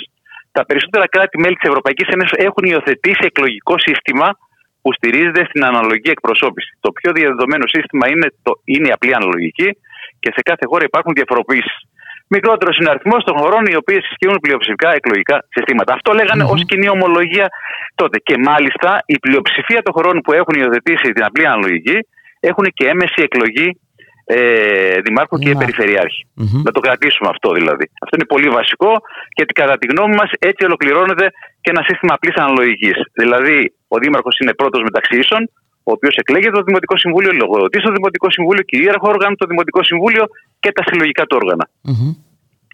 Αυτό έτσι ως μια γενική τοποθέτηση. Τώρα, στο αυτό που έχουμε πάει σήμερα είναι η ακύρωση κάθε έννοια ε, έννοιας εκλογικής ε, αναλογικής αντιπροσώπευσης, γιατί δεν είναι μόνο ότι θεσπίζουν το 3%. Το 3% κυρίως σε μικρούς Δήμους είναι πολύ μεγαλύτερο στην, στην, στην πράξη. Γιατί όταν έχεις ένα δημοτικό συμβούλιο το οποίο έχει 19, 21 δημοτικούς συμβούλους, εγώ σας λέω, έτσι, ενδεχομένως να χρειαστεί πολύ περισσότερο από το 3% για να μπορέσει να έχει ένα συνδυασμό έστω και αν ε, αντιπρόσωπο. Ε, και αυτό κρατήστε το με την έννοια ότι το 3% βέβαια είναι έτσι απα, α, α, απαράδεκτο. Γιατί απο, είναι αποκλεί έτσι κι αλλιώς αποκλείει, ναι. Ε, προσέξτε τώρα, από την άλλη μεριά θεσπίζουν το 43% ε, για την εκλογή δημάρχου που παίρνει ε, με 43% τα 3 πέμπτα των, των δημοτικών συμβούλων έτσι, το 60% δηλαδή. Και από την άλλη μεριά αποκλείσει κάθε διαφορετική φωνή. Που σας λέω, σε μικρότερους Δήμους αυτή η διαφορετική φωνή θα χρειαστεί πολύ, περισσο... πολύ μεγαλύτερο ποσοστό για να μπορέσει να εκφραστεί. Δηλαδή, πάμε σε ένα μοντέλο στο οποίο κατά τη γνώμη μας αυτοί θέλουν να ενισχύσουν τον διπολισμό, που ουσιαστικά όμως αυτή τη στιγμή Έχουμε την, υπάρχει ναι, είναι, στην, πράξη. Μάλιστα. Στόχος δηλαδή ενίσχυση του Δημάρχου Περιφερειάρχη και η μείωση στο ελάχιστο έτσι, κάθε αντίθετης ε, φωνής στα δημοτικά και, και περιφερειακά συμβούλια. Εάν δούμε με την κατάργηση ουσιαστικά των κοινοτήτων, γιατί δεν υπάρχουν πια αρμοδιότητες εκεί, έχουν καταργηθεί. Καταργείται έτσι, η ξεχωριστή κάλπη έτσι, για τα ε, συμβούλια ε, και τους προέδρους των κοινοτήτων. Αυτό σημαίνει ότι οι υποψήφοι θα εντάσσονται υποχρεωτικά στα ψηφοδέλτια των δημοτικών εκλογών. Ακριβώς, ακριβώς, ακριβώς. Ακριβώς. Δηλαδή, έχουμε πια, πάμε σε ένα μοντέλο όπου κυριαρχεί ο, ο Δήμαρχος, ο οποίος έχει προνομιακή σχέση, να το πω έτσι, με την κυβέρνηση και εντάσσεται σε μια λογική, αυτό πρέπει να το σημειώσουμε. Ε, αυτή η λογική έχει κυριαρχήσει τα τελευταία χρόνια, που ενώ στη ρητορική της κυβέρνησης υπάρχει η λογική ότι πάμε σε επιτελικό κράτος με ισχυρή αυτοδιοίκηση, αλλά όταν εννοούν ισχυρή αυτοδιοίκηση, εννοούν την κατάργηση αυτοδιοίκησης και την αντικατάστασή της από μικρούς και μεγάλους κυβερνήτες. Δηλαδή, περιφερειάρχης μεγάλος κυβερνήτης, δήμαρχος μικρός κυβερνήτης. Είναι έξω από κάθε λογική αυτοδιοίκησης, αντιπροσώπευσης και έκφρασης ε, της φωνής των δημοτών. Απλώς έχουμε μια μεταβίβαση εντολών ε, και λειτουργίας από την κεντρική διοίκηση προς την περιφέρεια και, στην, ε, και στους Δήμους, αλλά ουσιαστικά ε, άσκησης της διαχείρισης και νομής της εξουσίας από την κεντρική διοίκηση. Αυτό είναι το μοντέλο το οποίο προωθείται σήμερα και αυτό το μοντέλο έρχεται να εξυπηρετήσει ο εκλογικός νόμος. Γιατί κοιτάξτε, τα, μεγάλα, τα προβλήματα της αυτοδιοίκησης, ε, πέρα από, τα, από τη ρητορική των δύο χρόνων τώρα της σημερινής κυβέρνησης, που μιλά, μιλούσαν ότι θα υπάρξει αποσαφήνιση των αρμοδιοτήτων μεταξύ του πρώτου, του δεύτερου βαθμού, της αποκεντρωμένης διοίκησης των Υπουργείων κλπ. Τίποτα δεν έχει έρθει από όλα αυτά. Μιλούσαν για ένα καινούριο κώδικα. Τίποτα δεν έχει έρθει από όλα αυτά. Έρθε μόνο το εκλογικό σύστημα. Το οποίο εκλογικό σύστημα όμως έρχεται να υπηρετήσει ακριβώς αυτή τη λογική και να κρύψει όλα τα υπόλοιπα προβλήματα. Δηλαδή, τα συσσωρευμένα προβλήματα 10 χρόνων μνημονίων, τα οποία συνεχίζονται και για την επόμενη εποχή. Γιατί κοιτάξτε, τα μεσοπρόθεσμα που έχουν καταδεχθεί και ψηφίστηκαν από τους Δήμους και από τις περιφέρειες, ουσιαστικά τι λένε; Ότι πάμε ακριβώς με την ίδια πολιτική, με την ίδια λογική, με το ίδιο θεσμικό πλαίσιο για, την επόλη, ε, ε, για τα επόμενα 3, 4, 5 και βάλε χρόνια και με τους ίδιους πόρους. Δηλαδή, ε, ε, μηδενική, μηδενικό πρόγραμμα δημοσίων επενδύσεων από τη μία μεριά, τα λειτουργικά των Δήμων να είναι πετσοκομμένα όλα αυτά τα χρόνια, τα οποία η ΚΕΔΕΤ αποτιμά αυτή τη στιγμή ότι από αρχής γενομένης εφαρμογής του, 32, του 3852 του νόμου, του Καλικράτη δηλαδή, που θέσπιζε ένα συγκεκριμένο τρόπο ε, λειτουργικών ε, που ανήκουν στους Δήμους, σήμερα τα παραγραφέντα, επεξεργαθέντα να το πούμε διαφορετικά, φτάνουν τα 23 δισεκατομμύρια ευρώ μόνο για την τοπική αυτοδιοίκηση που ξεπερνάει ένα ολόκληρο ΕΣΠΑ αυτή τη στιγμή. Δεν μιλάνε καθόλου για αυτά, δεν μιλάνε πώς θα τα επιστρέψουν, δεν μιλούν πώς θα εφαρμόσουν οι ίδιοι τον νόμο που έχουν ψηφίσει και δεν τον έχουν αμφισβητήσει το 3852 εννοώ τον Καλλικράτη από το 2010 και συνεχίζουν το ίδιο μοτίβο. Και φέρνουν ένα εκλογικό νόμο, κρύβουν όλα αυτά τα προβλήματα, τα αποσιωπούν και αναδεικνύουν ως μέγιστο θέμα ότι δεν μπορούσαν να λειτουργήσουν οι Δήμοι λόγω απλής αναλογικής όλα αυτά τα χρόνια που είναι μέγα ψέμα, από την πρώτη μέρα κατήργησαν στην ουσία έτσι, τα δημοτικά συμβούλια και ενισχύουν την αντιδημοκρατική λογική ε, με συνεχείς παρεμβάσεις. Τελευταία παρέμβαση που πρέπει να αναφέρουμε εδώ είναι η, το νέο θεσμικό πλαίσιο ε, στο οποίο έτσι, ε, μάλλον σπρώχνουν τους Δήμους να δημιουργήσουν αναπτυξιακούς οργανισμούς. Mm-hmm. Αναπτυξιακοί οργανισμοί στην ουσία καταργούν και, τα, και τους Δήμους τους ίδιους. Όταν ένας αναπτυξιακός οργανισμός ουσιαστικά παίρνει όλες τις αρμοδιότητες, δηλαδή οι Δήμοι εκχωρούν τις αρμοδιότητες τους, γιατί οι αναπτυξιακοί οργανισμοί έχουν υποχρεωτικά τεχνική υπηρεσία και δυνητικά μπορούν να έχουν όλες τις υπόλοιπες υπηρεσίες.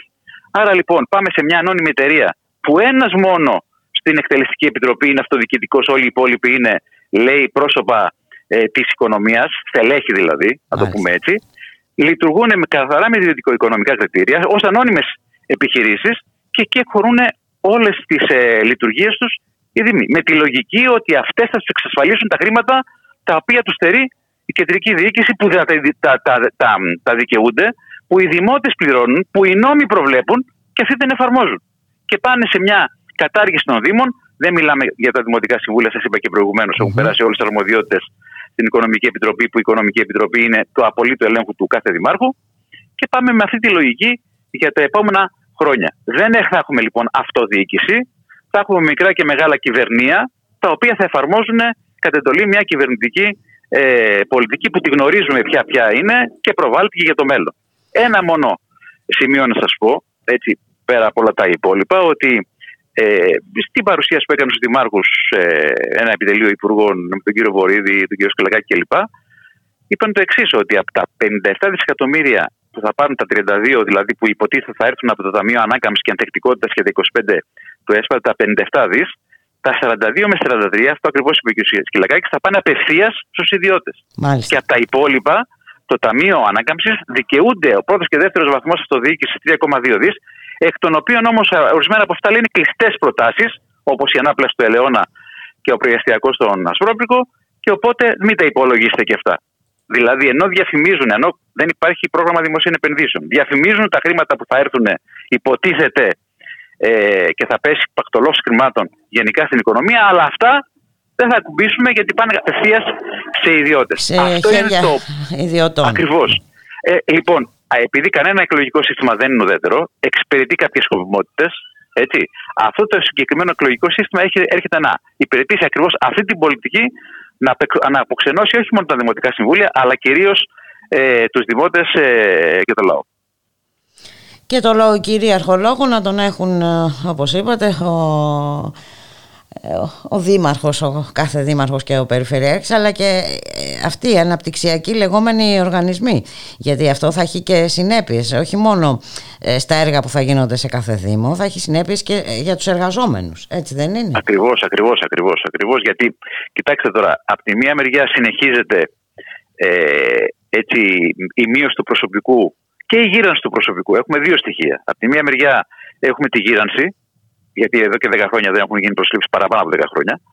Και από την άλλη μεριά έχουμε με τις συνεχείς αξιοδοτήσει και με τη μη πρόσληψη μόνιμου προσωπικού, έχουμε την αποψήλωση των υπηρεσιών των Δήμων. Έχουμε αυτή την κατάσταση. Και πάνε να την αντιμετωπίσουν. Ε, και ακριβώς αυτό χρησιμοποιούν για να πούνε να, εντάξει, δεν υπάρχει κόσμος. Άντε. Α βάλουμε μια εταιρεία που θα προσλάβει ε, κάποιους να κάνουν τη δουλειά και επειδή γνωρίζουν ότι αυτή τη στιγμή κυριαρχούν, κυριαρχούν ε, στην αυτοδιοίκηση, δυστυχώς, έτσι μετά τα αποτελέσματα των το, το, πρόσφατων, mm-hmm. πριν δύο χρόνια δηλαδή των αυτοδιοικητικών εκλογών, ε, ε, κυριαρχούνται τα όργανα τόσο στην Ένωση Περιφερειών όσο και στην Κεντρική Ένωση Δημών και στις Περιφερειακές Ενώσεις των Δήμων, ε, πάνε σε αυτό το μοντέλο. Ουσιαστικά θα έχουν μονοπρόσωπο όργανα, εφαρμόζοντας πιστά μια ε, κυβερνητική πολιτική σε αυτή την κατεύθυνση που σας περιεγραψα και έτσι αυτό το εκλογικό σύστημα έρχεται να ε, επισφραγίσει και να, να επιβεβαιώσει και να βοηθήσει ε, αυτές τις πολιτικές. Και βέβαια έτσι ε, κυρίως η φωνή αριστερών οργανώσεων, μικρών αριστερών ε, σχημάτων κλπ. που έχουν αναφορά στην αριστερά δηλαδή, ε, προωθείται ο αποκλεισμός τους. Και ο αποκλεισμός προωθείται και με άλλους τρόπους. Δηλαδή, βλέπουμε ακόμα, ακόμα και στα παράβολα, έτσι, 80 ευρώ για τον κάθε υποψήφιο δημοτικό σύμβουλο, 200 για τον υποψήφιο δήμαρχο. Και ε, ας μην γελιόμαστε τώρα, εντάξει, ας, ε, αν εξαιρέσουμε ας πούμε, ε, ε, σχήματα μεγάλα ή σε μεγάλους Δήμους ή και σε μικρότερους Δήμους, όπου κυριαρχεί τέλος πάντων η λογική, κακά τα ψέματα, της δεξιάς, η δεξιά λογική, φανταστείτε τώρα σχήματα κυρίως της αριστεράς που αποτελούνται από νέους, από ανέργους κλπ. Τη δυσκολία που θα έχουν ακόμα, ακόμα και σε αυτό το επίπεδο να μπορέσουν να φτιάξουν ένα συνδυασμό ο οποίος θα μπορέσει να ε, ανταγωνιστεί τέλος πάντων τα σχήματα τα οποία έχουν αναφορά στη δεξιά. Και κάτι ακόμα. Ε, εδώ ε, το, το, το, το, το οξύμορο ότι αυξάνουν ακόμα και, την, ε, και τις υποψηφιότητες. Ενώ από τη μια μεριά καταργούν τις κοινότητες, έτσι, να μην δώσουν λόγο στις μικρές τοπικές κοινωνίες να εκφραστούν αυτόνομα κλπ. Από την άλλη μεριά δίνουν δυνατότητα να αυξηθεί κατά 150, υπάρχει 150% προς αύξηση στα βασικά ε, ψηφοδέλτια και όσον αφορά τους δημοτικούς, όσον αφορά και τους υποψήφιους κοινοτικούς συμβούλους. Δηλαδή, θα έχουμε εδώ σεντόνια ολόκληρα. Σεντόνια ολόκληρα. Και αυτοί που έχουν τη δυνατότητα την οικονομική θα τα συμπληρώνουν, οι υπόλοιποι από το ειστέρημά τους θα τρέχουν να φτιάξουν ένα, ένα συνδυασμό αξιοπρεπή. Έτσι, υπάρχουν πάρα πολλές δυσκολίες. Δεν είναι μόνο αυτές που σας ε, περιέγραψα, είναι πάρα πολλές δυσκολίες που θα έχουν να αντιμετωπίσουν σχήματα τα οποία αφισβητούν αυτή την κεντρική πολιτική.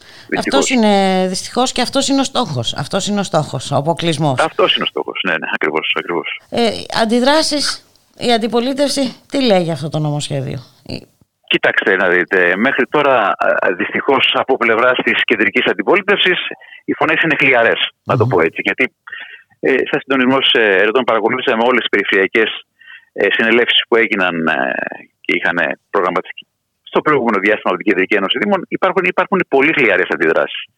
Και σε κάποιες περιπτώσεις, επιτρέψτε μου να πω ότι και δήμαρχοι οι οποίοι πρόσκυνται σημερινή από την πολίτευση έτσι δεν μιλάνε καθόλου ή ενδεχομένως σε μια πίσω μέρο του μυαλού του να ε, έχουν ότι μπορεί να τους ε, συμφέρει και αυτός ο συγκεκριμένος εκλογικός νόμος. Δυστυχώς δεν υπάρχει μια οργανωμένη φωνή που να αμφισβητήσει από πλευράς αντιπολίτευση. Για αυτό υπάρχει ένας πόλος αυτή τη στιγμή. Ναι, μεν το σύστημα προωθεί τον διπολισμό, γνωρίζουν όμως ο δεύτερος πόλος δεν υπάρχει αυτή τη στιγμή. Είναι πολύ αδύναμος ή ουσιαστικά ανέχεται ε, σε πολύ μεγάλο βαθμό αυτές τις ε, ε, πολιτικές. Μια φωνή που υπάρχει είναι από την αριστερά, αλλά όπως καταλαβαίνετε με τους σημερινούς συσχετισμούς αυτή η φωνή είναι αδύναμη.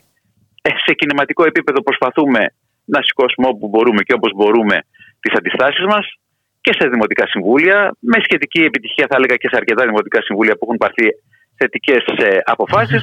Αλλά σε αυτό το, το σχετισμό δυνάμεων, όπως καταλαβαίνετε, πάρα πολύ δύσκολο και το δικό μας το έργο. Εμείς θα εντείνουμε, γιατί δεν έχουμε άλλο, άλλο, άλλο δρόμο και άλλο τρόπο. Για το επόμενο διάστημα θα εντείνουμε την αντίδρασή μας και σε αυτό το νομοσχέδιο, όπως έχουν κάνει μέχρι τώρα. Θα αναδείξουμε ε, όλη την παθογένεια του συστήματος, τι επιδιώξεις τους και τις συνέπειες που θα υπάρχουν στο επόμενο διάστημα και προσδοκούμε να υπάρξει μια ανταπόκριση κυρίως από το λαό στις προσπάθειες της δική μας. Να σας ευχαριστήσουμε πάρα πολύ κύριε Σακούτη. Σας ευχαριστώ και εγώ πάρα πολύ. Να είσαστε καλά. Ευχαριστώ πολύ. Καλή συνέχεια. Καλή συνέχεια. Καλούς αγώνες. Γεια σας. you have the time to listen to me whine; about nothing and everything all at once? I am one of those melodramatic fools neurotic to the bone, no doubt about it. Sometimes I give myself the creeps. Sometimes my mind plays tricks on me. It all keeps adding up. I think I'm cracking up. Am I just paranoid? Am I just up? I went to a shrink to analyze my dreams. She says it's like a sex that's bringing me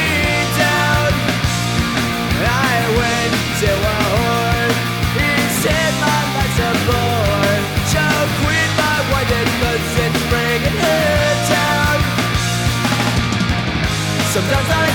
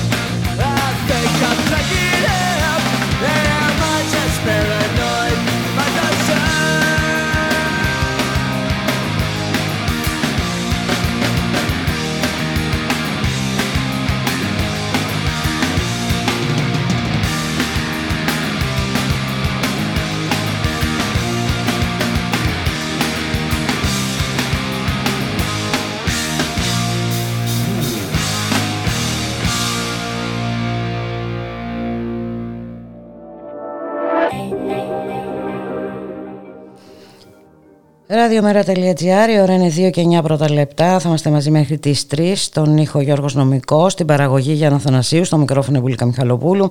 Στη Βουλή συνεχίζεται η συζήτηση του νομοσχεδίου του Υπουργείου Δικαιοσύνης για την συνεπιμέλεια, που βάλετε πάντα χώθαν από όλες τις πλευρές, ε, ακόμη και από την Επιστημονική Επιτροπή της Βουλής. Να καλωσορίσουμε την κυρία Σύση Βουβού από το Πανελλαδικό Σωματείο Γυναικείων Δικαιωμάτων ΜΟΒ. Καλό μεσημέρι, κυρία Βοβού. Πολύ καλό μεσημέρι σας. Ε, καλό μεσημέρι. ε, τέλος πάντων, εντάξει, ωραία μέρα είναι. Ε, ζέστη κάνει, ο καιρός φτιάχνει, αλλά δυστυχώς ε, κάθε μέρα αυτή η κυβέρνηση έρχεται να αφαιρέσει και κάτι από δικαιώματα. Ε, τώρα βέβαια έρχεται να μας πάει πολύ πίσω σε σχέση με το οικογενειακό δίκαιο.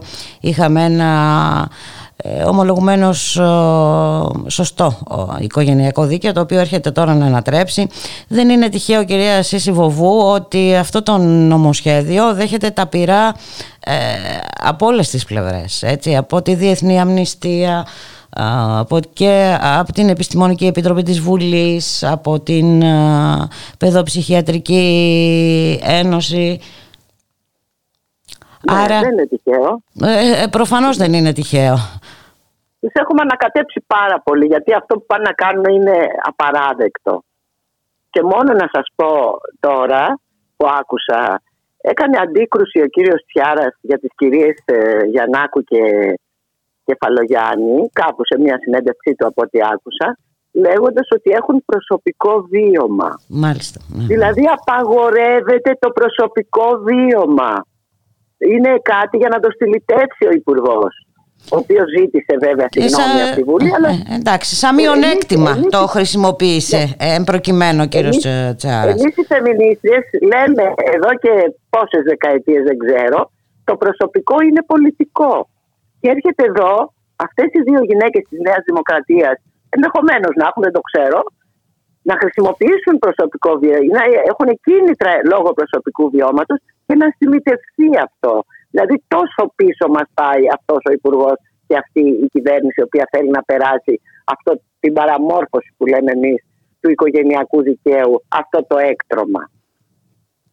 Ε, και καλό είναι να υπενθυμίσουμε κυρία Βοβού ε, σε ποια ακριβώς ε, σημεία ε, εντοπίζεται κυρίως η κριτική. Και βέβαια υπάρχουν και σημεία της συνταγματικότητας έτσι, σε αυτό το νομοσχέδιο. Παρ' όλα αυτά ο κύριος ε, Τσάρας δεν, ε, δεν οπισθοχωρεί, δεν ε, κάνει πίσω. Ναι, άκουσα την αντισυνταγματικότητα από τον κύριο, πώς τον λέμε, τον ηθοποιό, τον δικό τον Κλέωνα. Τον κύριο Γρηγοριάδη, ναι, ναι. Τον Γρηγοριάδη, την άκουσα στη Βουλή και άκουσα και τις απαντήσεις. Το μόνο κόμμα που δέχτηκε την αντισυνταγματικότητα ήταν ο ΣΥΡΙΖΑ. Mm-hmm. Τα άλλα κόμματα, είτε το ΚΚΕ είτε το ΚΙΝΑΝ, δεν την δέχτηκαν. Ε, δεν μιλάμε βέβαια για την κυβέρνηση. Νομίζω ότι είναι πάρα πολύ εύλογα αυτά που είπε περί ε, αντισυνταγματικότητας, αλλά θέλω να επικεντρωθώ στα σημεία της ε, υποχρεωτικής συνεπιμέλειας, σας παρακαλώ. Βεβαίως. Γιατί κάποιοι λένε ότι δεν υπάρχει υποχρεωτική συνεπιμέλεια και η κυβέρνηση το διατυμπανίζει με κάθε τρόπο. Αυτός είναι ο σκληρός πυρήνας όμως. Από εκεί ξεκινήσαμε και εκεί προχωράμε. Δύο σημεία της υποχρεωτικής συνεπιμέλειας εκτός όλων των άλλων. Το 1 τρίτο του χρόνου. Mm-hmm. Εάν και εφόσον, προσέξτε, ο γονέας που δεν διαμένει με το παιδί δεν θέλει λιγότερο. Δηλαδή στη, στη διακριτική του ευχέρεια πόσο θέλει και στο, το αναγκαστικό είναι για τη γυναίκα να δώσει το 1 τρίτο. Και φυσικά, ποια γυναίκα, εάν έχει καλές σχέσεις, δεν θα δώσει το 1 τρίτο ή δεν θα συνεννοηθεί με τον πρώην σύζυγό της ή τον πατέρα του παιδιού, εν πάση περιπτώσει, όπως και αν έχει το σχήμα, για να βλέπει το παιδί και τον πατέρα του. Ποια γυναίκα δεν θα το κάνει. Στην περίπτωση που δεν το θέλουν, υπάρχουν σοβαροί λόγοι. Λοιπόν, πάμε παρακάτω. Λοιπόν, το ένα της αυτό νομίζω, αυτό σε ό,τι αφορά τον τρίτον, στυλιτεύει και η Επιστημονική ε, Επιτροπή της Βουλής. Όλοι. Δεν υπάρχει ναι. ένας που να μην το στυλίτευσε. Αυτή η κυρία Φουντεδάκη, που είναι μια νομικός, να πω, μεγάλης αξίας, και εμείς τώρα τη γνωρίζουμε τώρα, λέγοντας τους τελευταίους μήνες, το έχει, το έχει, να το πω, ξετινάξει mm-hmm. το εγκρίτο. Και κάτι άλλο που επίσης λέγεται, συλλητεύεται, το εξίσου, από κοινού και εξίσου. Στην άσκηση γονικής ε, μέρημνας. Ναι. ναι. το εξίσου μπορεί από έναν δικαστή να ερμηνευτεί 50% εναλλασσόμενη κατοικία κτλ. Και έχει στυλώσει τα πόδια ο Υπουργός και δεν το βγάζει παρά όλες τις κριτικές που γίνονται. Οπότε θέλω να τονίσω πάρα πολύ το θέμα της υποχρεωτικότητας που είναι σε αυτά τα δύο Υπάρχουν βέβαια και άλλα σημεία τα οποία είναι άκρος απαράδεκτα. Απλώς μην μας λέει κανείς ότι δεν υπάρχει υποχρεωτικότητα. Δυστυχώς υπάρχει. Ελπίζω και εύχομαι με τόση πώς να το πω, αντιπολίτευση που έγινε και ανάλυση και τα λοιπά, να τα βγάλει αυτά τα δύο ο Υπουργός. Υπάρχουν βέβαια και άλλα.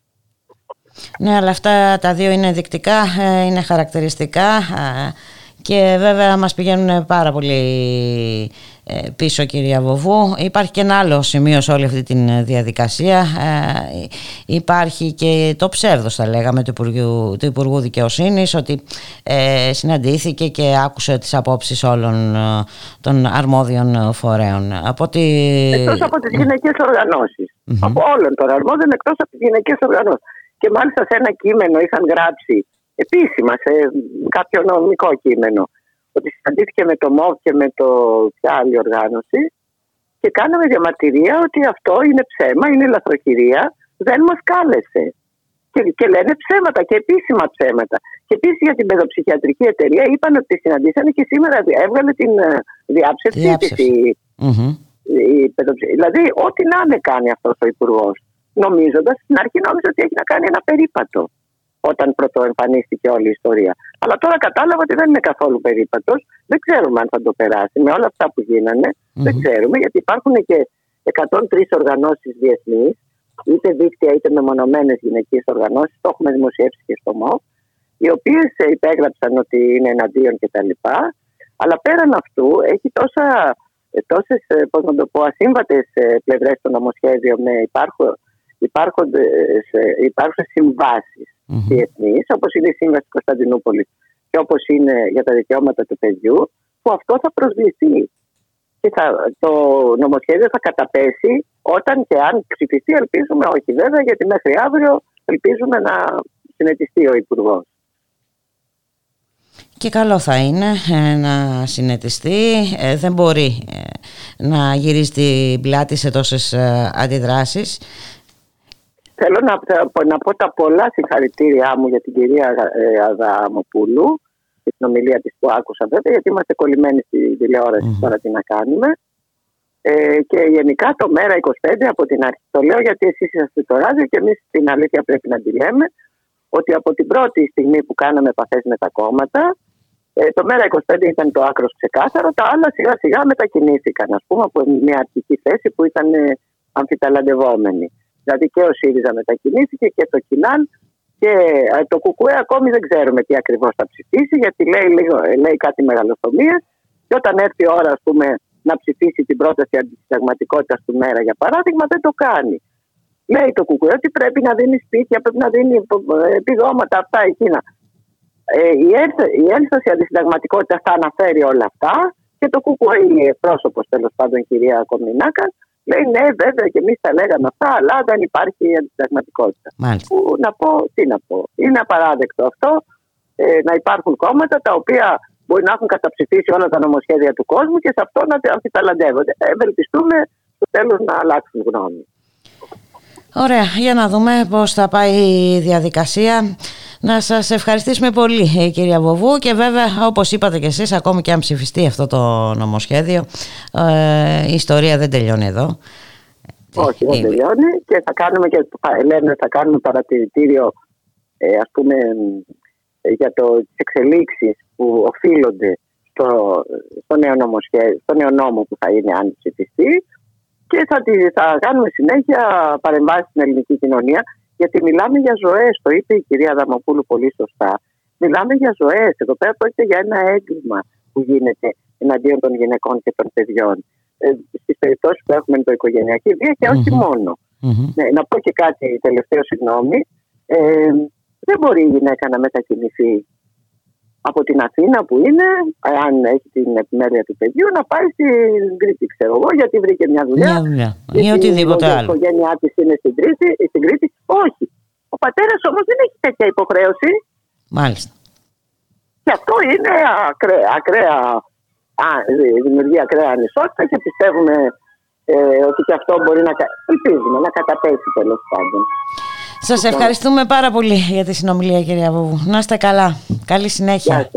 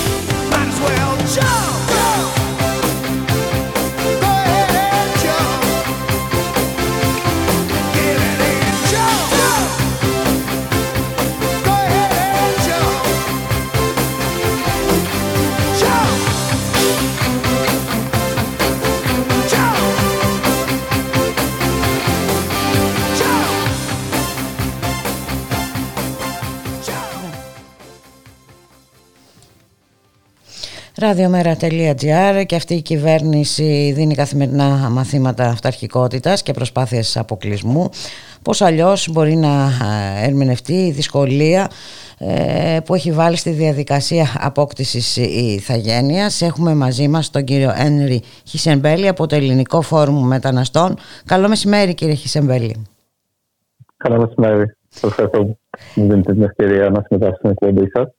Εμείς ευχαριστούμε για την ε, παρουσία σας και βέβαια είχαμε το περασμένο Σαββατοκύριακο, αν δεν κάνω λάθος, τις πρώτες εξετάσεις για την απόκτηση ηθαγένειας με πολύ μικρή συμμετοχή, με μειωμένη συμμετοχή. Πράγματι, πολύ μειωμένη από τους ε, σχεδόν 30.000 που περίμεναν τις εξετάσεις ή γενικότερα όποια θα ήταν η διαδικασία για να μπουν να αποκτήσουν την ελληνική ηθαγένεια μέσα στις διαδικασίες πολιτογράφησης.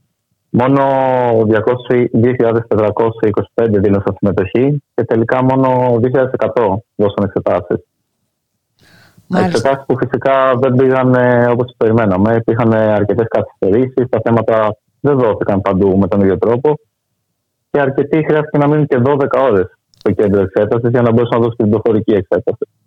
Μάλιστα, ακόμη και αυτοί οι 2.400 να, που να φανταστούμε να, να, είχαν, να συμμετείχαν και 30.000 όσοι είχαν δηλώσει συμμετοχή. Δηλαδή δυσκολίες ακόμη και στην διαδικασία ε, για να μην περάσουμε που θα περάσουμε και στην ε, ουσία. Έτσι, να περάσουμε στην ουσία για ένα, μιλάμε για ένα τεράστιο όγκο θεμάτων. Ε, νομίζω ήταν πάνω από 900 ε, σελίδες και η ύλη βέβαια με, με μεγάλη δυσκολία που δεν θα ήταν εύκολη ούτε για τους ε, Έλληνες, έτσι. Πράγματι, ο όγκος είναι μη ρεαλιστικός, ας είμαστε ειλικρινείς. Μιλάμε για 500 θέματα που αφορούν γεωγραφία, ιστορία, πολιτισμό, πολιτικούς θεσμούς της Ελλάδας και κατανόηση του προφορικού και γραφείου λόγου. Και οι σελίδες είναι κοντά στις χίλιες, δηλαδή ξεπερνάνε τις 900. Ε, και φυσικά τα κριτήρια μπορούμε να πούμε ότι είναι και λίγο αναξιόπιστα. Δηλαδή, πώς σχετίζεται η ιδιότητα του Έλληνα πολίτη με τι με τις γνώσει, ας πούμε, ενός συγκροτήματος pop μουσικής. Μπορεί κάποιος να ακούει hip hop ή ένταση. Δηλαδή, ποιος θα κρίνει αν η ονειρά με ο Παπα-Κωνσταντίνου σε κάνει πιο Έλληνα. Α, μάλιστα, έχουμε και τέτοια ζητήματα δηλαδή. Ναι, ή, ή ερωτήσεις που αφορούν σκηνές παλιού κινηματογράφου ή ερωτήσεις που αφορούν στο ποδόσφαιρο και κάποιες φορές το παδικό ποδόσφαιρο. Δηλαδή, να σου πω, εγώ είμαι Ολυμπιακός, αλλά αν με ρωτήσετε κάτι για τον Ολυμπιακό του 2000, θα σου πω μάλλον δεν ξέρω πιθανότατα δεν ξέρω. Ή ακόμα και πιο δύσκολες ερωτήσεις τύπου πανεπιστημιακής εξέτασης, όπως οι ερωτήσεις για το ποιες είναι οι ουσιαστικές αλλαγές που έγιναν στο Σύνταγμα, την τελευταία αναθεώρηση. Είναι μια ερώτηση που πραγματικά ο καθηγητής μου στο πραγματικό δίκαιο θα μπορούσε να μου τη βάλει και θα έπρεπε να μου τη βάλει, θα έπρεπε να την ξέρω, αλλά πόσοι Έλληνες εκεί έξω γνωρίζουν ποιες είναι αυτές οι εννιά ουσιαστικές αλλαγές; Μάλιστα. Μιλάμε ουσιαστικά για μια τράπεζα θεμάτων που δεν αντικατοπτρίζει την ουσιαστική ένταξη των μεταναστών στην ελληνική κοινωνία. Για μένα προσωπικά, επειδή το είδα, είδα αρκετά από τα θέματα και τα έδειξα και στους φίλους μου, το πρώτο πράγμα που.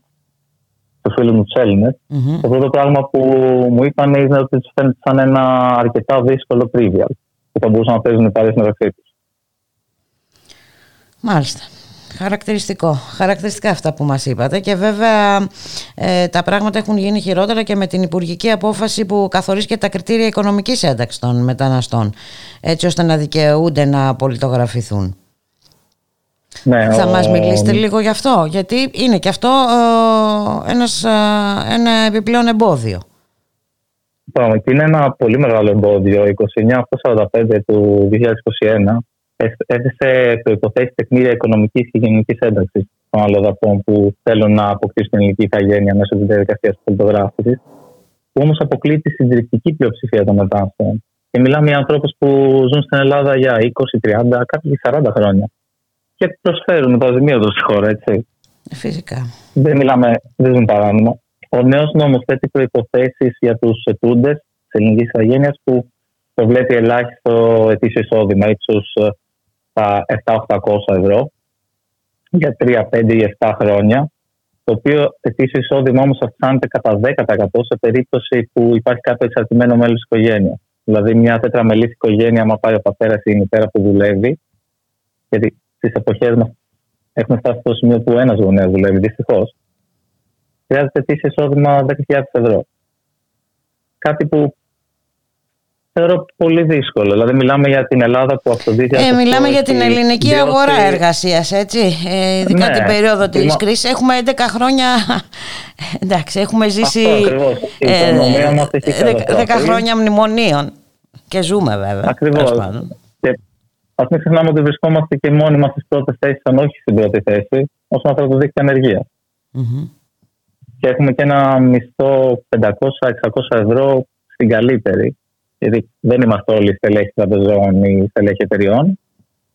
Οι περισσότεροι μετανάστες απασχολούνται σε απλές εργασίες, οι οποίες πώ αποφέρουν.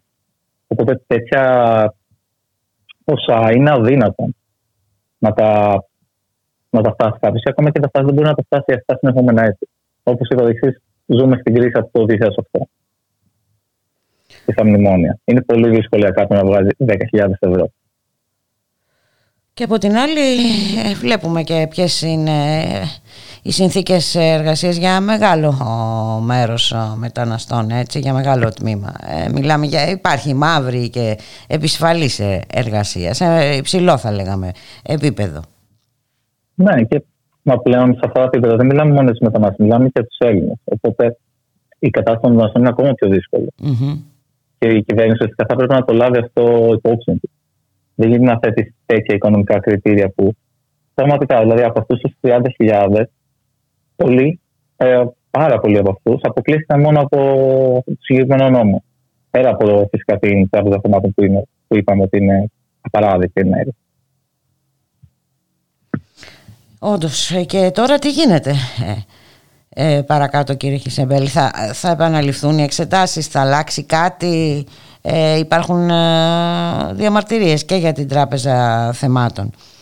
Τι γίνεται για αυτούς που δεν πήγαν, για αυτούς που πήγαν και δεν ξέρω τα αποτελέσματα; Τα αποτελέσματα δεν έχουν βγει ακόμα. Mm-hmm. Προς το παρόν δεν υπάρχει κάποια ενημέρωση. Η κοινωνία των πολιτών και οι μεταναστευτικές κοινότητες ζητάνε να αλλάξει το θέμα. Εμάς η πάγια θέση μας είναι ότι όλοι έχουν δικαίωμα να προσπαθήσουν την πολιτογράφηση και θα πρέπει να απευθύνεται σε όλους και όχι σε λίγους. Mm-hmm. Στόχος της πολιτογράφησης ουσιαστικά θα πρέπει να είναι η ένταξη των μεταναστών και όχι η δραματική μείωση της πολιτογράφησης των μεταναστών.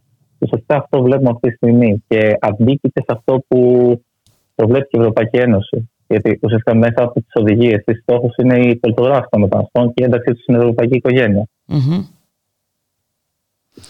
Μάλιστα. Αυτή τη στιγμή περιμένουμε. Εμείς έχουμε ζητήσει να αλλάξει η διαδικασία, να ξαναγίνει δημόσιος διάλογος, mm-hmm. να ακουστεί η κοινωνία των πολιτών και οι μεταναστευτικέ κοινότητε. Από την κυβέρνηση δεν έχουμε κάποιο νέο προς το παρόν. Μάλιστα. Οπότε όλα δείχνουν ότι θα συνεχίσουμε με το ίδιο σύστημα. Ε, εντάξει, ε, μπορούμε να πιέσουμε και εσείς να πιέσετε ε, ε και εμείς να πιέσουμε να αλλάξει. Ναι, όσο επισημαίνουμε το πρόβλημα, καλό είναι και το υπογραμμίζουμε. Αυτό. Αυτό. Εμείς από τη μεριά μας θα συνεχίσουμε τις πιέσεις τόσο προς την κυβέρνηση αλλά και προς τα υπόλοιπα κόμματα του Ελληνικού Κοινοβουλίου ώστε να, να μείνει το θέμα στην επικαιρότητα και να μας βοηθήσουν να αλλάξει το συγκεκριμένο σκηνικό. Να σας ευχαριστήσουμε πάρα πολύ κύριε Χισεμβέλη για τη συνομιλία. Να είσαστε καλά. Καλή συνέχεια. Και καλούς αγώνες. Γεια σας.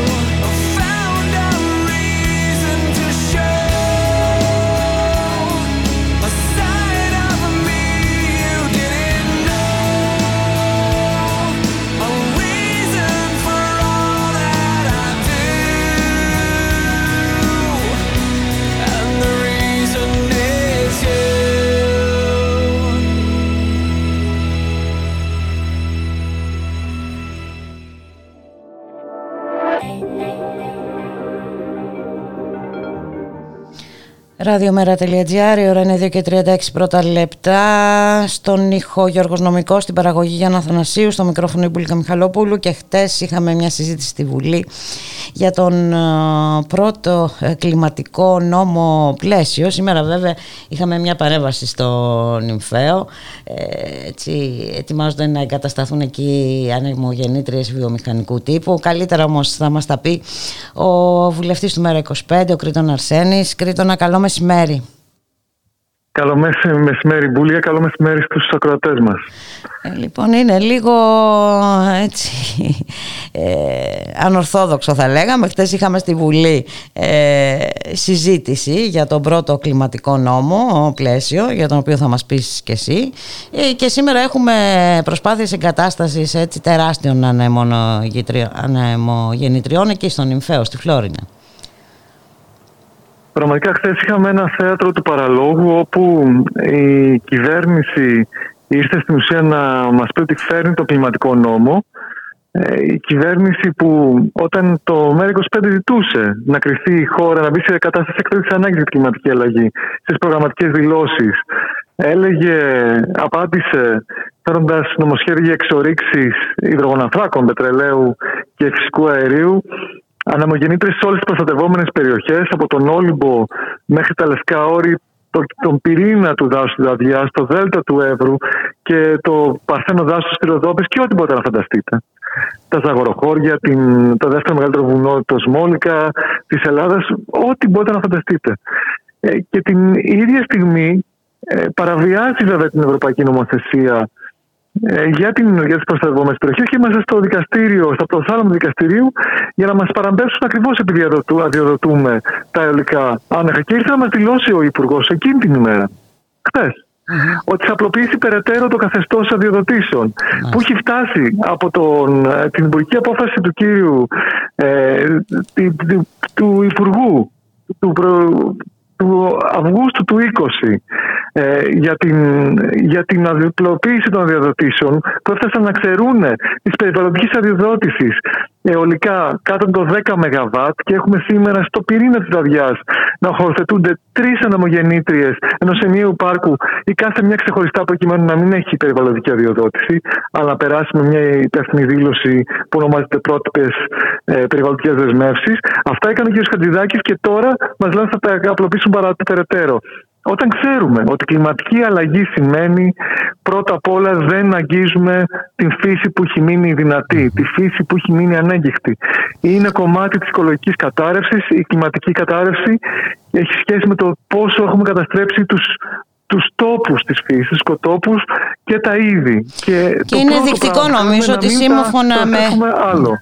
Ναι, όχι, λέω είναι δεικτικό, συγγνώμη που σε διακόψα, ότι υπάρχουν έρευνες που μας λέει ότι ένα ελάχιστο ε, ποσοστό έχει μείνει πλέον περιβαλλοντικά έτσι όπως ε, το ξέραμε, έτσι όπως, ε, όπως υπήρχε. Και να θυμίσουμε εδώ πέρα ότι στον, ε, στον νόμο, τον πρώτο που θα έφερε η κυβέρνηση για το επιτελικό κράτος, υπήρχε η ρήτρα ότι κάθε ε, νομοσχέδιο θα έχει, ε, θα έχει κλιματική ρήτρα. Δηλαδή θα βλέπει, θα εξηγεί και θα αποδεικνύει πώς συμβάλλει στην δράση απέναντι στην κλιματική κατάρρευση. Κάτι που δεν έγινε σε κανένα νομοσχέδιο. Να θυμίσω τη σύμβαση για τις κουριές, που αντί να εφαρμόσουν τη σύμβαση ε, ήδη την πάρα πολύ κακή που υπήρχε, που όμως είχε παραβιάσει ακόμα και αυτή η κακή σύμβαση ο, ε, η Ελντοράντο.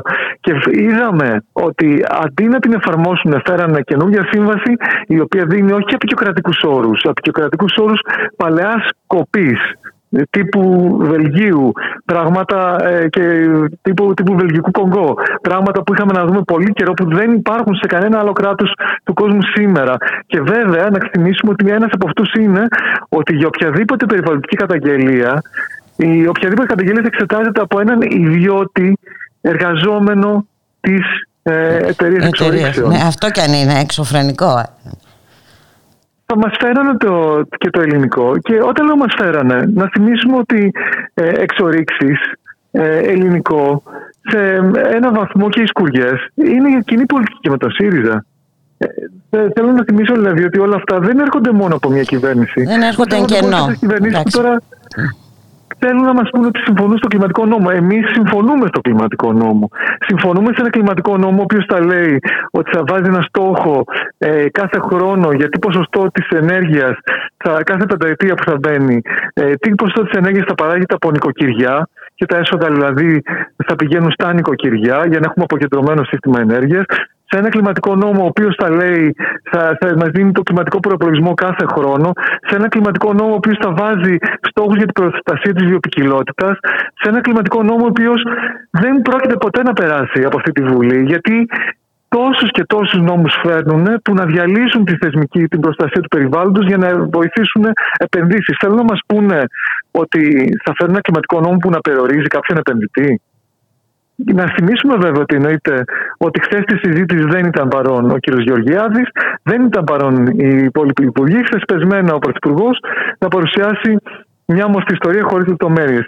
Ε, μια όμορφη ιστορία και μάλιστα ακούσαμε και το εξής ωραίο. Είπε, οφείλουμε να καταστήσουμε την κοινωνία σύμμαχο. Έτσι. Όταν βλέπουμε ε, τι διώξεις υφίστανται, όλοι όσοι αντιδρούν ε, ε στα σχέδια της ε, κυβέρνησης. Το είδαμε, το είδαμε παντού, το είδαμε στην Τίνο ε, και σε άλλες περιοχές της χώρας. Να θυμίσουμε ότι ο κ. Μητσοτάκης στον ίδιο τόνο είχε δεσμευτεί πριν από 1,5 πλέον χρόνο ότι θα φέρει ρυθμίσεις που θα απαγορεύουν τα αιωλικά στα ψηλά βουνά. Ναι. Ε, από τότε έχουν αδειοδοτηθεί ε, πραγματικά στις πιο απάτητες αλπικές βουνοκορφές ε, μαζικά, ε, μαζικές αναμογεννήτριες και να θυμίσουμε και αυτό που πρέπει να είναι σαφέστατο και αυτό που πρέπει να θυμούνται και να έχουν στο μυαλό τους είναι ότι η συζήτηση για το κλιματικό νόμο δεν θα είναι ένα κοκτέιλ πάτε όπως έχουν συνηθίσει να είναι νόμοι, όπου περνάει ό,τι θέλει η κυβέρνηση. Θα είναι ένα κλιματικό δικαστήριο για τις πολιτικές και της Νέας Δημοκρατίας και του ΣΥΡΙΖΑ και όσων άλλων και περάσαν και κυβερνήσανε. Ένα κλιματικό δικαστήριο το οποίο θα τους φέρει σε πολύ δύσκολη θέση. Κάνουν πραγματικά, εμείς θέλουμε ένα κλιματικό νόμο, αλλά αυτοί δεν τον θέλουν και θα αναδείξουμε πόσο υποσηματική είναι και θα αναδείξουμε την κλιματική τους υποκρισία.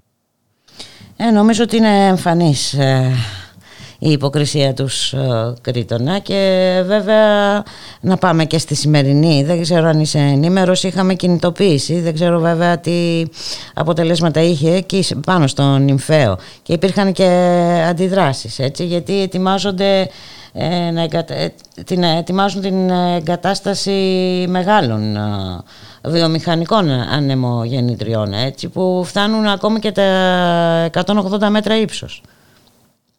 Μπορεί για να είμαι ειλικρινή, δεν ξέρω όλες τις λεπτομέρειες του τι έγινε στο μισθό, αλλά μπορώ να είμαι σαφής. Δεν χρειάζεται αυτή τη στιγμή να τοποθετηθεί καμία άλλη αναμογεννήτρια. Η Ευρωπαϊκή Επιτροπή μας έχει πει από το 2019, έχει πει ξεκάθαρα τι μπορεί να γίνει. Καμία ανεμογέννηση σε κανένα χερσαίο μέρος δεν χρειάζεται να τοποθετηθεί. Και εδώ πέρα πρέπει να επισημάνουμε τι μας λέει η Ευρωπαϊκή Επιτροπή, που δεν είναι και η πιο προοδευτική. Μας λέει το, το ε, Κέντρο Ερευνών της Ευρωπαϊκής Επιτροπής, το Joint Research Center, κάθισε και μελέτησε όλες τις χώρες της Ευρωπαϊκής Ένωσης. Είδε με δορυφορικές ε, φωτογραφίες πυλή ανάλυσης ταράτσα-ταράτσα και είδε ότι η Ελλάδα είναι η χώρα μέσα σε όλες τις χώρες της Ευρωπαϊκής Ένωσης που έχει το μεγαλύτερο όφελος και στην παραγωγή ενέργειας και στα εισοδήματα των πολιτών από την εγκατάσταση φωτοβολταϊκών στις στέγες και στις ταράτσες. Μπορούμε να παράγουμε όχι δεν θα αναφερθώ στην εξοικονόμηση που μπορεί να γίνει από το εξοικονόμο κατοίκων που θα έπρεπε για κάτι γνώμη να είναι το, η καρδιά αυτή τη στιγμή του Ταμείου Ανάκαμψης, του πενιχρού Ταμείου, όμως ας mm. πήγαιναν τα χρήματα κάπου που να πιάνουν τόπο. Ε, θα έπρεπε να πηγαίνει στο, οπότε σε εξοικονομικό κατοίκον που θα μειώσει την απόδοση, αλλά μόνο και μόνο από την ε, κατάσταση που θα είχε το ίδιο πρόγραμμα των φωτοβολταϊκών στις ταράτσες, θα μπορούσε να παράγεται πάνω του 33% της ενέργειάς μας. Με την εξοικονόμηση θα, είναι ίσως και, θα φτάνει ίσως και στο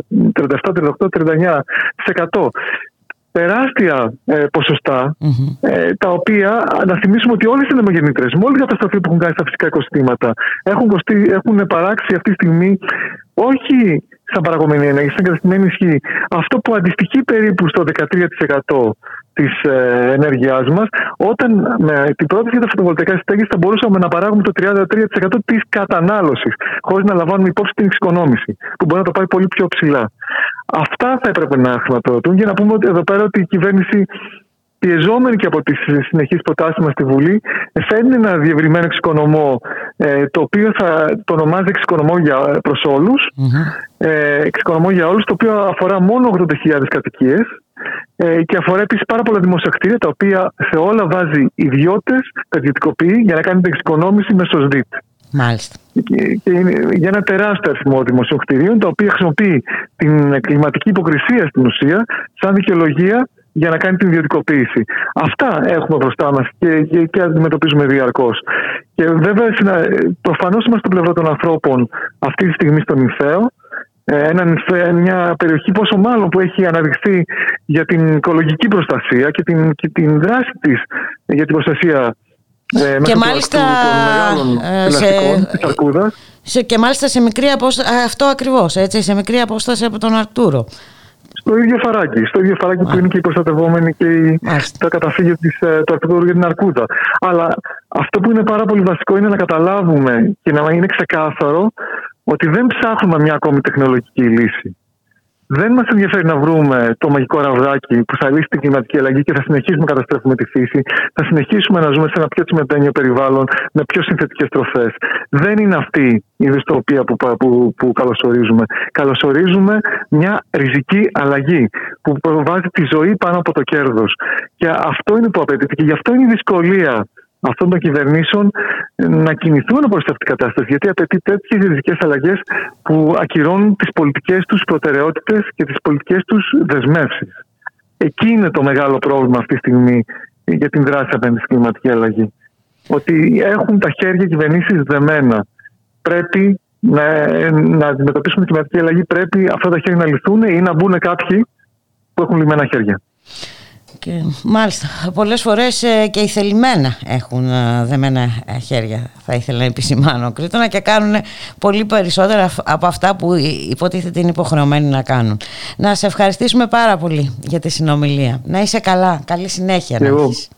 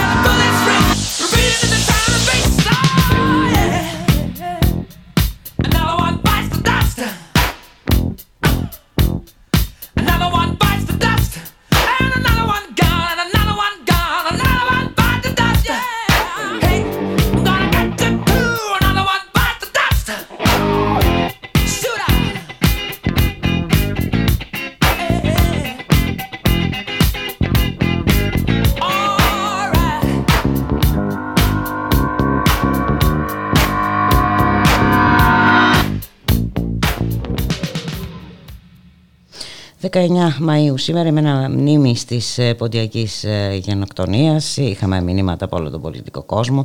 Να καλωσορίσουμε την βουλευτή του ΜΕΡΑ25 την κυρία Μαρία Φατζίδη. Καλό μεσημέρι Μαρία, να μιλάμε στον ελληνικό. Ναι βεβαίως Βουλικά.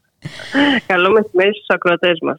Και βέβαια δυστυχώς έρχεται σε μια συγκυρία ε, πολύ δυσάρεστη έτσι, σε ό,τι αφορά τον Παλαιστινιακό λαό ε, βλέπουμε μια, είναι ανάλογη έτσι θα λέγαμε, υπάρχουν αναλογίες σε αυτήν την προσπάθεια εξοφελισμού ε, από, των Παλαιστινίων από, τις, από τη γη τους. Κάτι ανάλογο δεν είχε γίνει και πριν από 102 χρόνια. Κάτι παρόμοιο είναι. Ε, ότι είσαι στο τόπο σου και κάποιος απλά θέλει να σε διώξει ε, γιατί έχει ε, εθνικιστικό ή γεωπολιτικό ε, όφελος. Κατά, δηλαδή λειτουργεί κατά το δοκού. Να το πούμε πολύ απλά. Ε, γενικότερα, η αντιμετώπιση θα φαντάζεσαι πουλικά ότι το πρώτο πράγμα που άνοιξε το κινητό μου σήμερα ήταν μια φωτογραφία ενός παιδιού. Και κατευθείαν συνέδεσα αυτό το πράγμα ότι σήμερα γιορτάζουμε έναν αιώνα μετά τη γενοκτονία των ποντίων, 353.000 ήταν από το 19 και μετά, ε, από το 1919, που ουσιαστικά ξεκίνησε, ε, τυπικά μάλλον ξεκίνησε, γιατί είχε ξεκινήσει από το 2014, στο σύνολό τους είναι 700.000 και οι πόντοι που ο, από το τοπάλωσμαν μέσα στο Κεμάλ, Ατατούρ κλπ. Και, και, και όλοι αυτοί που ε, φέραν όλο, ο, οι νεότουρκοι, ε, κάναν όλα αυτά τα δεινά και στους Αρμένους και στους Πόντιους. Γιατί είναι πάρα πολύ σημαντικό να το να, να γνωρίζει ο κόσμο ότι εκεί ήταν και ο κόσμος, δηλαδή κάνουν του Ερκέζου.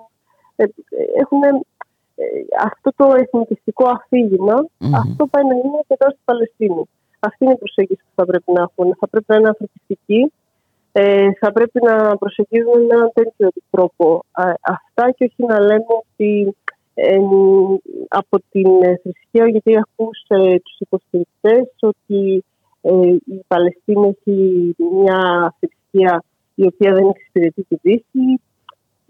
Πράγματα τα οποία μιλάμε για ανθρώπινες ψυχές, για ανθρώπους. Δεν νοείται έτη 2021 να συζητάμε τέτοια πράγματα. Είτε για θρήσκευμα, είτε για χρώμα, είτε για σεξουαλικότητα. Δεν νομίζω ότι είναι προοδευτικό να ακούς από ανθρώπους που είναι στην Ευρώπη τέτοια πράγματα. Και ειδικά στην Ελλάδα που έχει ένα μεγάλο πολιτισμό. Και έχει βιώσει ε, τέτοια, τέτοια περιστατικά, ε, Μαρία. Έτσι, μιλάμε, ε, μιλάμε για 353.000 θύματα των, ε, οι, οι Έλληνες του Πόντου. Ναι, και αυτό που με στενοχωρεί είναι ότι ε, ενώ έχουμε, δεν μιλάω για τους ανθρώπους που το έχουν βιώσει, μιλάω για αυτούς που είναι τα εγγόνια τους και αυτα ότι πλέον ε, αποκτάνε και κάποιο το εθνικιστικό αφήγημα και φτάνει πια με τους ε, πρόσφυγες, φτάνει πια με τους μετανάστες, δεν έχουμε χώρο, έχουμε προβλήματα, δεν βλέπουμε τη σωστή προσέγγιση. Αντιλαμβάνομαι βέβαια το ξεριζωμένο ότι φοβάται να χάσει πάλι την πατρίδα του και αυτό το κοινωνεί σε κάθε συνέντευξη. Γιατί και στη Γαλλία βέβαια έχουμε αντίστοιχα φαινόμενα ότι οι μουσουλμάνοι δεν δέχονται, δηλαδή αυτοί που ήρθαν πριν 50 χρόνια στη Γαλλία, δεν δέχονται τους τώρα μουσουλμάνους που έρχονται mm. ε, λόγω μεταναστευτικών ε, Είναι μια αντιμετώπιση λόγω φόβου. Mm-hmm. Αλλά εμείς οφείλουμε σαν κοινωνία σαν, ε, να, να υπάρχει μια η κατάλληλη παιδεία σε αυτούς τους ανθρώπους και ότι δεν κινδυνεύει από κανέναν ε, ο οποίος πόσο δε μάλλον όταν είναι και ίδιας ε, θρησκείας. Ότι αντίστοιχα και εσύ έχεις πάρει τη θέση σου. Δεν μπορεί, δεν εννοείται να μην δέχεσαι ο Γάλλος, ο οποίος είναι στα 50 χρόνια, σαν κάτι ταυτότητά του, ψηφίζει, έχει όλα τα δικαιώματα που έχουν οι υπόλοιποι πολίτες mm-hmm. σε αυτή τη χώρα, να μην αντιλαμβάνονται ότι αυτός ο άνθρωπος δεν θα βγει ποτέ από τη χώρα του αν είναι και σημαντικό θέμα. Κανένας δεν θέλει να μεταναστεύσει. Κανένας δεν θέλει να φύγει στο σπίτι του. Όλα θα πάμε αυτό που έχουμε. Αλλά αν τελικά βρεθεί σε αυτή την κατάσταση. Και μάλιστα εξ ανάγκης, έτσι, μετά από πόλεμο που δέχεσαι. Δεν, ε, δεν είναι θέμα επιλογής.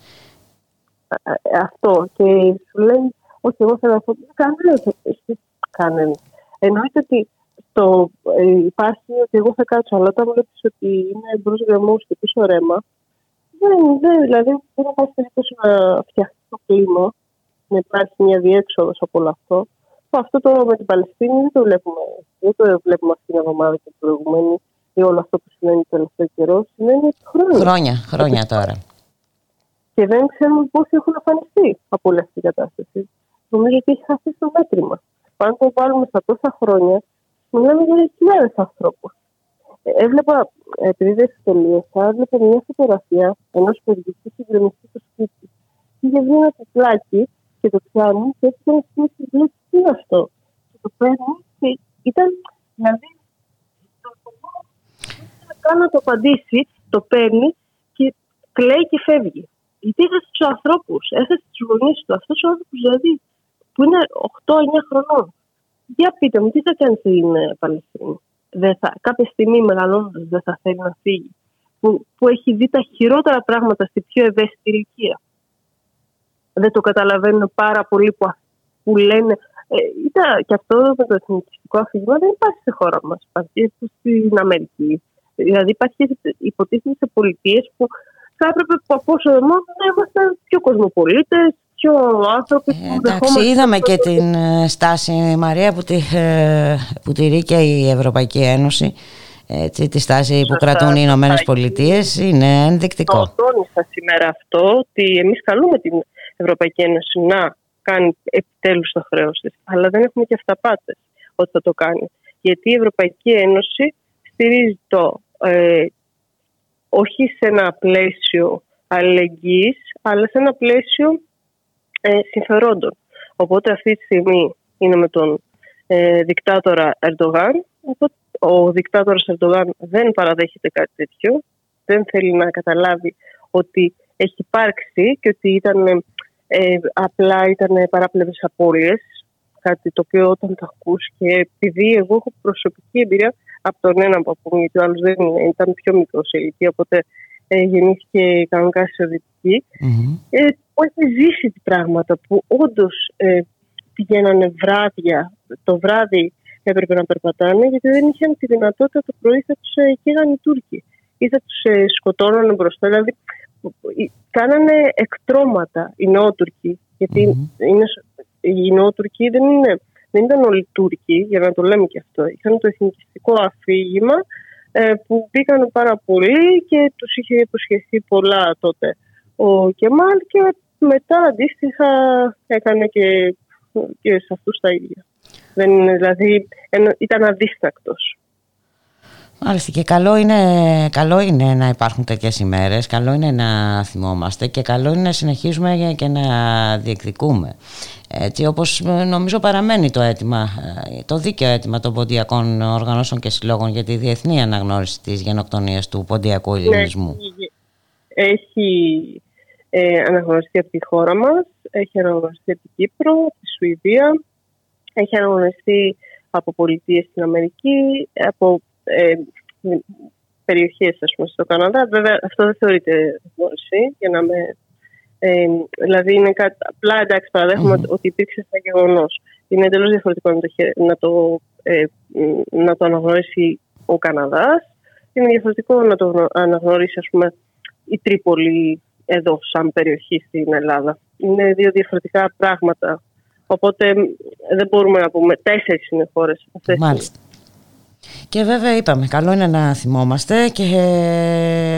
Να κρατάμε τις αξίες μας, σαφέστατα, αλλά να μην φοβόμαστε και να κοιτάμε και μπροστά και να είμαστε και άνθρωποι που... Και να στυλιτεύουμε ανάλογα γεγονότα. Έτσι. Και να είμαστε αλληλέγγυοι. Ε, κανένας δεν επιλέγει ποτέ ε, να περάσει τα πάνδυνα για να έρθει σε μια άλλη χώρα. Για να το κάνει είναι κατρεγμένος, είναι πεινασμένος, είναι φτωχός και δέχεται, ή δέχεται πόλεμο ή ξεριζώνεται δια της βίας. Ναι, ε, δεν θα, δεν θα είχε ποτέ, ε, δεν θα ερχόταν ποτέ ίσως αυτή τη χώρα μας αν δεν υπήρχε αυτό το πράγμα. Οπότε ας, ας, ας σκεφτούν, ας βάλουμε επιτάπητος και ως ε, θεσμός θα μιλήσω ε, όλοι, όλοι όσοι έχουν και η ελληνική πολιτεία, αν τελικά δέχεται όλο αυτό που, που συμβαίνει στο Ισραήλ, ναι, κάποια στιγμή θα έχουμε και μεταναστευτικέ ζωές. Αυτό είναι λίγο φαϊνότερο. Δηλαδή δεν μπορεί να, να το παραβλέπεις. Απ' τη μία είσαι και με τη λάθος πλευρά και απ' την άλλη δεν αποδέχεσαι ότι αυτό θα έχει κάποιες συνέπειες. Είναι, είναι πάρα πολύ σημαντική προσέγγιση αυτά τα πράγματα. Και βλέπουμε πάντοτε, ειδικά συγκεκριμένη και σε άλλα θέματα, αλλά αυτό επειδή είναι και πάρα πολύ σοβαρό, γιατί μιλάμε για την ανθρώπινη ζωή, ότι έχει μια τέτοια προσέγγιση σε όλα τα θέματα. Πολύ επιφανειακή, ηχοδιοκτική, που βλέπει μόνο τον Νετανιάχου ε, προς όφελος ότι θα έρθει κάποια στιγμή και θα επενδύσει, ενώ δεν υπάρχει ποτέ και ήδη ε, έχει γίνει αυτό. Και θα συνεχίσει να υπάρχει. Δηλαδή, πάντοτε θα είμαστε ένα δεκανίκι σε κάθε Νετανιάχου και ποτέ δεν θα είμαστε ένας εταίρος επί όρης. Αυτό θα πρέπει να το αντιληφθεί και η κυβέρνηση, τα, η συγκεκριμένη και η προηγούμενη που έκανε συμφωνίες, που έβλεπε θετικά πράγματα με το Ισραήλ και τώρα ε, βλέπουμε πάλι το, ε, ο ΣΥΡΙΖΑ ότι ε, έχει, έχει πάει στο αφήγημα του 2015 ότι πάμε πάλι τώρα με την Παλαιστίνη. Δηλαδή όταν είμαι κυβέρνηση είναι το Ισραήλ, αλλά όταν δεν είμαι κυβέρνηση είναι την Παλαιστίνη. Αυτή είναι η υποκρισία. Αυτή είναι η υποκρισία όμως όλης της Ευρώπης. Δεν είναι εδώ. Γι' αυτό, αν δεν κάνουμε κάτι, θα συνεχίσει να υπάρχει η ακροδεξιά και θα αναρωτιόμαστε τι φταίει. Αυτό που φταίει είναι ότι δεν υπάρχουν πάρα πολλές σύτε και δεν υπάρχουν νίκε. Και ο, ο κόσμος πλέον δεν εμπιστεύεται κανέναν ε, τόσο εύκολα στην πολιτική ζωή και έτσι συμπληρώνουμε όλοι. Εξαιτίας κάποιων ανθρώπων που έχουν πάρει σημαντικές αποφάσεις και δεν τις υλοποίησαν. Μαρία Πατσίδη, να σε ευχαριστήσουμε πάρα πολύ για την συνομιλία. Να σου ευχηθούμε καλή συνέχεια. Καλό σου απόγευμα. Ευχαριστώ πολύ. Να είσαι καλά. Για χαρά. Και εδώ ήρθε η ώρα εμείς να σας αποχαιρετήσουμε στον ήχο ο Γιώργος Νομικός, στην παραγωγή της εκπομπής Γιάννα Θανασίου, στο μικρόφωνο η Μπούλικα Μιχαλοπούλου. Να είστε όλες και όλοι καλά. Ε, καλώς εχόταν το πραγμάτων. Θα τα ξαναπούμε αύριο στη μία το μεσημέρι. Γεια χαρά.